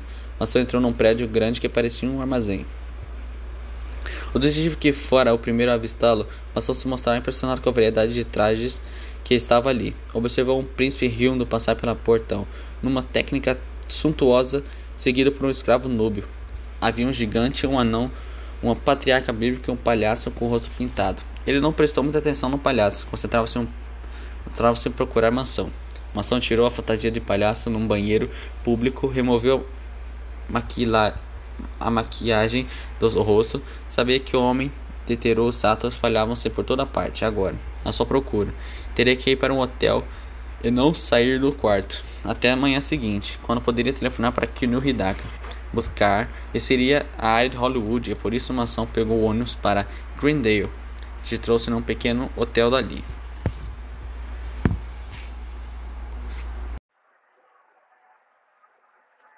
Mal poderia esperar para chegar amanhã, quando tudo acabaria. Teruo Sato nos perturbou pelo fato de Maçã ter sido esquivado aos seus homens mais uma vez. No xadrez não era o cheque que contava, mas sim o checkmate. O sobrinho se mostrava esperto, mas não bastante. Contava com Kunio Hidaka para salvá-lo, porque não tinha mais ninguém que pudesse percorrer. Mas Kunio Hidaka, no final das contas, era o empregado que acabaria com as ordens de seu patrão, Teruo Sato. Kunio Hidaka era um homem preocupado. Havia coisas desconcertantes acontecendo. Amava Matsumoto e a esposa. Lamentava suas mortes. Maçã era quase um filho para ele. Mas vinha recebendo notícias confusas sobre o rapaz. Havia algo errado. Primeiro telefonema de Teruo Sato, ordenando-lhe que voltasse a Los Angeles. Depois um segundo telefonema ainda mais surpreendente. A coisa ao redor que não se compreendia, mas tinha certeza que era terríveis. Mareava um encontro, e era com temor que guardava o momento. Às 9 da manhã seguinte, Maçã telefonou ao seu quarto. Não tinha mais importância se chamado fosse localizado. Era tarde demais para se preocupar com isso. Lá se forneceu de Kunio Hidaka. Não lhe restava de qualquer lugar que pudesse encontrar. Maçã discou e um momento depois foi atendido pela voz do familiar da secretária de Kunio Hidaka. Gabinete do Sr. Hidaka, telefonei antes. O Sr. Hidaka já voltou? A que devo anunciar, por favor? Diga-lhe que é Maçã. Um momento, por favor. E logo a voz de Hidaka entrou na linha. Maçã-kun! Maçã experimentou um súbito sentimento de alegria. Finalmente, o Sr. Hidaka precisou vê-lo. Preciso vê-lo mesmo. Podemos encontrar algum dia? Claro, vim ao meu escritório. Maçã recitou. Teria preferido que o encontro fosse em outro lugar. Era bem provável que estivesse vigiando a fábrica. Teria que tomar o maior cuidado. Sabia que se cometesse mais um erro, seria o último. Já falou com seu tio Teru? Indagou ele. Cauteloso. Houve uma pausa quase imperceptível. Não, ainda não. Respondeu Kunio Hidaka.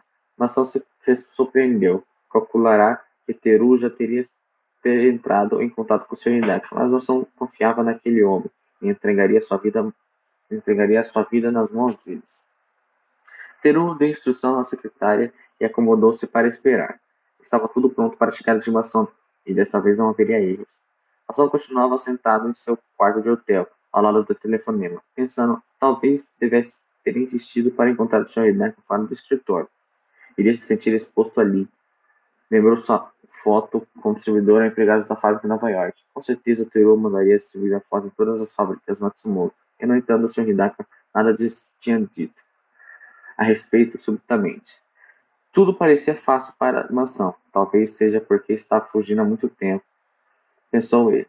Não posso acreditar que tudo vai acabar agora. De qualquer maneira, ele tinha opção. Ele não tinha opção. Kunio Hidaka era a sua última esperança de permanecer vivo. Por um instante, Masao sentiu-se tentado a ligar de novo para o Sr. Hidaka e transferiu o encontro para outro lugar. Mas depois disso, pensou. Não, devo confiar absolutamente nele. Masao deixou o hotel e caminhou para o caminho do encontro. Pegou o ônibus para North Hollywood e saltou 3 quarteirões antes da fábrica. Foi andando devagar, observando os rostos das pessoas na rua, procurando por qualquer coisa suspeita. Tudo parecia normal. Ninguém dava a impressão de se interessar por ele. A só refletiu que estava sendo cauteloso demais. Parou diante do enorme prédio branco da fábrica com placa orgulhosa por cima. Ele descobriu, agarrado por um aperto implacável. Meia hora depois, Masao entrou na antessala do gabinete do Sr. Hidaka. Masao Matsumoto, anunciou ele para a secretária, sentindo um ímpeto orgulho por ser capaz de usar seu verdadeiro nome outra vez. Teve um encontro marcado com o Sr. Hidaka. O Sr. Hidaka está à sua espera. Entre, por favor. Obrigado. Masao respirou fundo, abriu a porta da sala, entrou e parou ali mesmo no instante, ao perceber que se encontrava ali. Seja bem-vindo, disse Teruo Sato. Eu o esperava, Masao. Havia 2 homens enormes parados no lado da porta. Masao continuou onde estava, fingindo. Teru olhou para os homens. Espera lá fora. Quero falar só com uma sombria.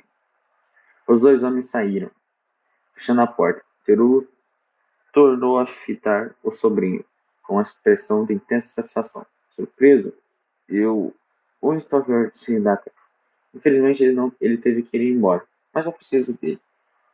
Podemos resolver o problema entre nós. Não tenho nada a falar com você. Tem sim, meu caro sobrinho. Causou-lhe muitas dificuldades. Masao não disse nada. Lamento dizer, mas se comportou com uma forma horrível. Desgraçou a família. Se há alguma desgraça aqui, o culpado é você. É um ladrão. Ele está tentando roubar a companhia que pertencia a meu pai. A companhia é minha, sempre foi. Não se soube roubar, não pode se roubar de si mesmo. O que vai fazer comigo? O que fiz com seu pai? Ele era o ladrão. Sem minha atuação, a companhia não teria total sucesso. Ele nunca apreciou o que eu fiz. Nunca. A voz de Teru transbordava de ódio. Para ele, eu não passava de cunhado pobre a quem jogava uma migalha. Pois essa migalha o sufocou até a morte. Deveria ter deixado a companhia para mim, pois era eu quem a merecia. Teru tremia de raiva, percebendo de repente tratou de controlar com uma tremenda força de vontade. Mas isso é passado. Agora devo pensar no meu futuro. Você está no meu caminho, Masao. Por isso deve desaparecer. Se quiser se comportar direito, eu providenciarei sua morte, seja indolor, um acidente rápido. Masao continuou calado.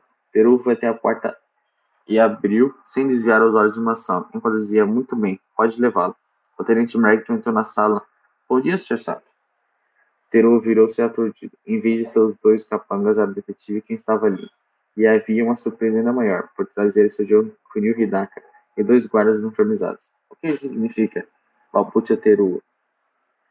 Por que ele está aqui, Hidaka? O Sr. Hidaka respondeu. O tenente Brankton pediu que eu ficasse. Teruo virou-se para o detetive. Como se atreve a interferir nos negócios da minha companhia? Havia indignação em sua voz. É sobre isso que eu quero lhe falar, disse o tenente Brankton. Não é sua companhia. Segundo a cópia do testamento que foi mostrada, pertence ao seu sobrinho. A mente de Teruo trabalhava depressa. Ah, claro, claro, mas o rapaz sofreu um colapso nervoso. Como sabe, assassinou um homem. Não sei, respondeu o tenente Branton. Só tem a sua culpa a respeito. E deve ser suficiente. Eu sou bem preciso de cuidados médicos. Providenciarei, mas para que receba o mais rápido possível. Agora devo pedir a todos que se retirem. Ninguém fez qualquer movimento. Está liquidado, comentou o Sr. Branton. Liquidado? Mas o que está falando? Tenho um mandado de prisão para você. Teru não podia acreditar. Minha prisão? Você enlouqueceu? Quais são as acusações? 4 acusações de homicídio e uma tentativa de homicídio. Mas isso é ridículo. A mente de Teru funcionava a toda velocidade, tentando calcular o que estava acontecendo.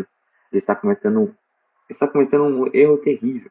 Nada disso, respondeu o detetive. Você que cometeu um erro. Falei com o Tadao Watanabe. Ele me contou que você já tinha conhecido o testamento. Esperava que o Sr. Matsumoto lhe deixasse metade da companhia. Quando descobriu que isso não aconteceria, decidiu se apoderar de tudo e tramou os clientes com o avião. Depois tentou remover o último obstáculo que ainda havia. Maçã. Você ficou louco?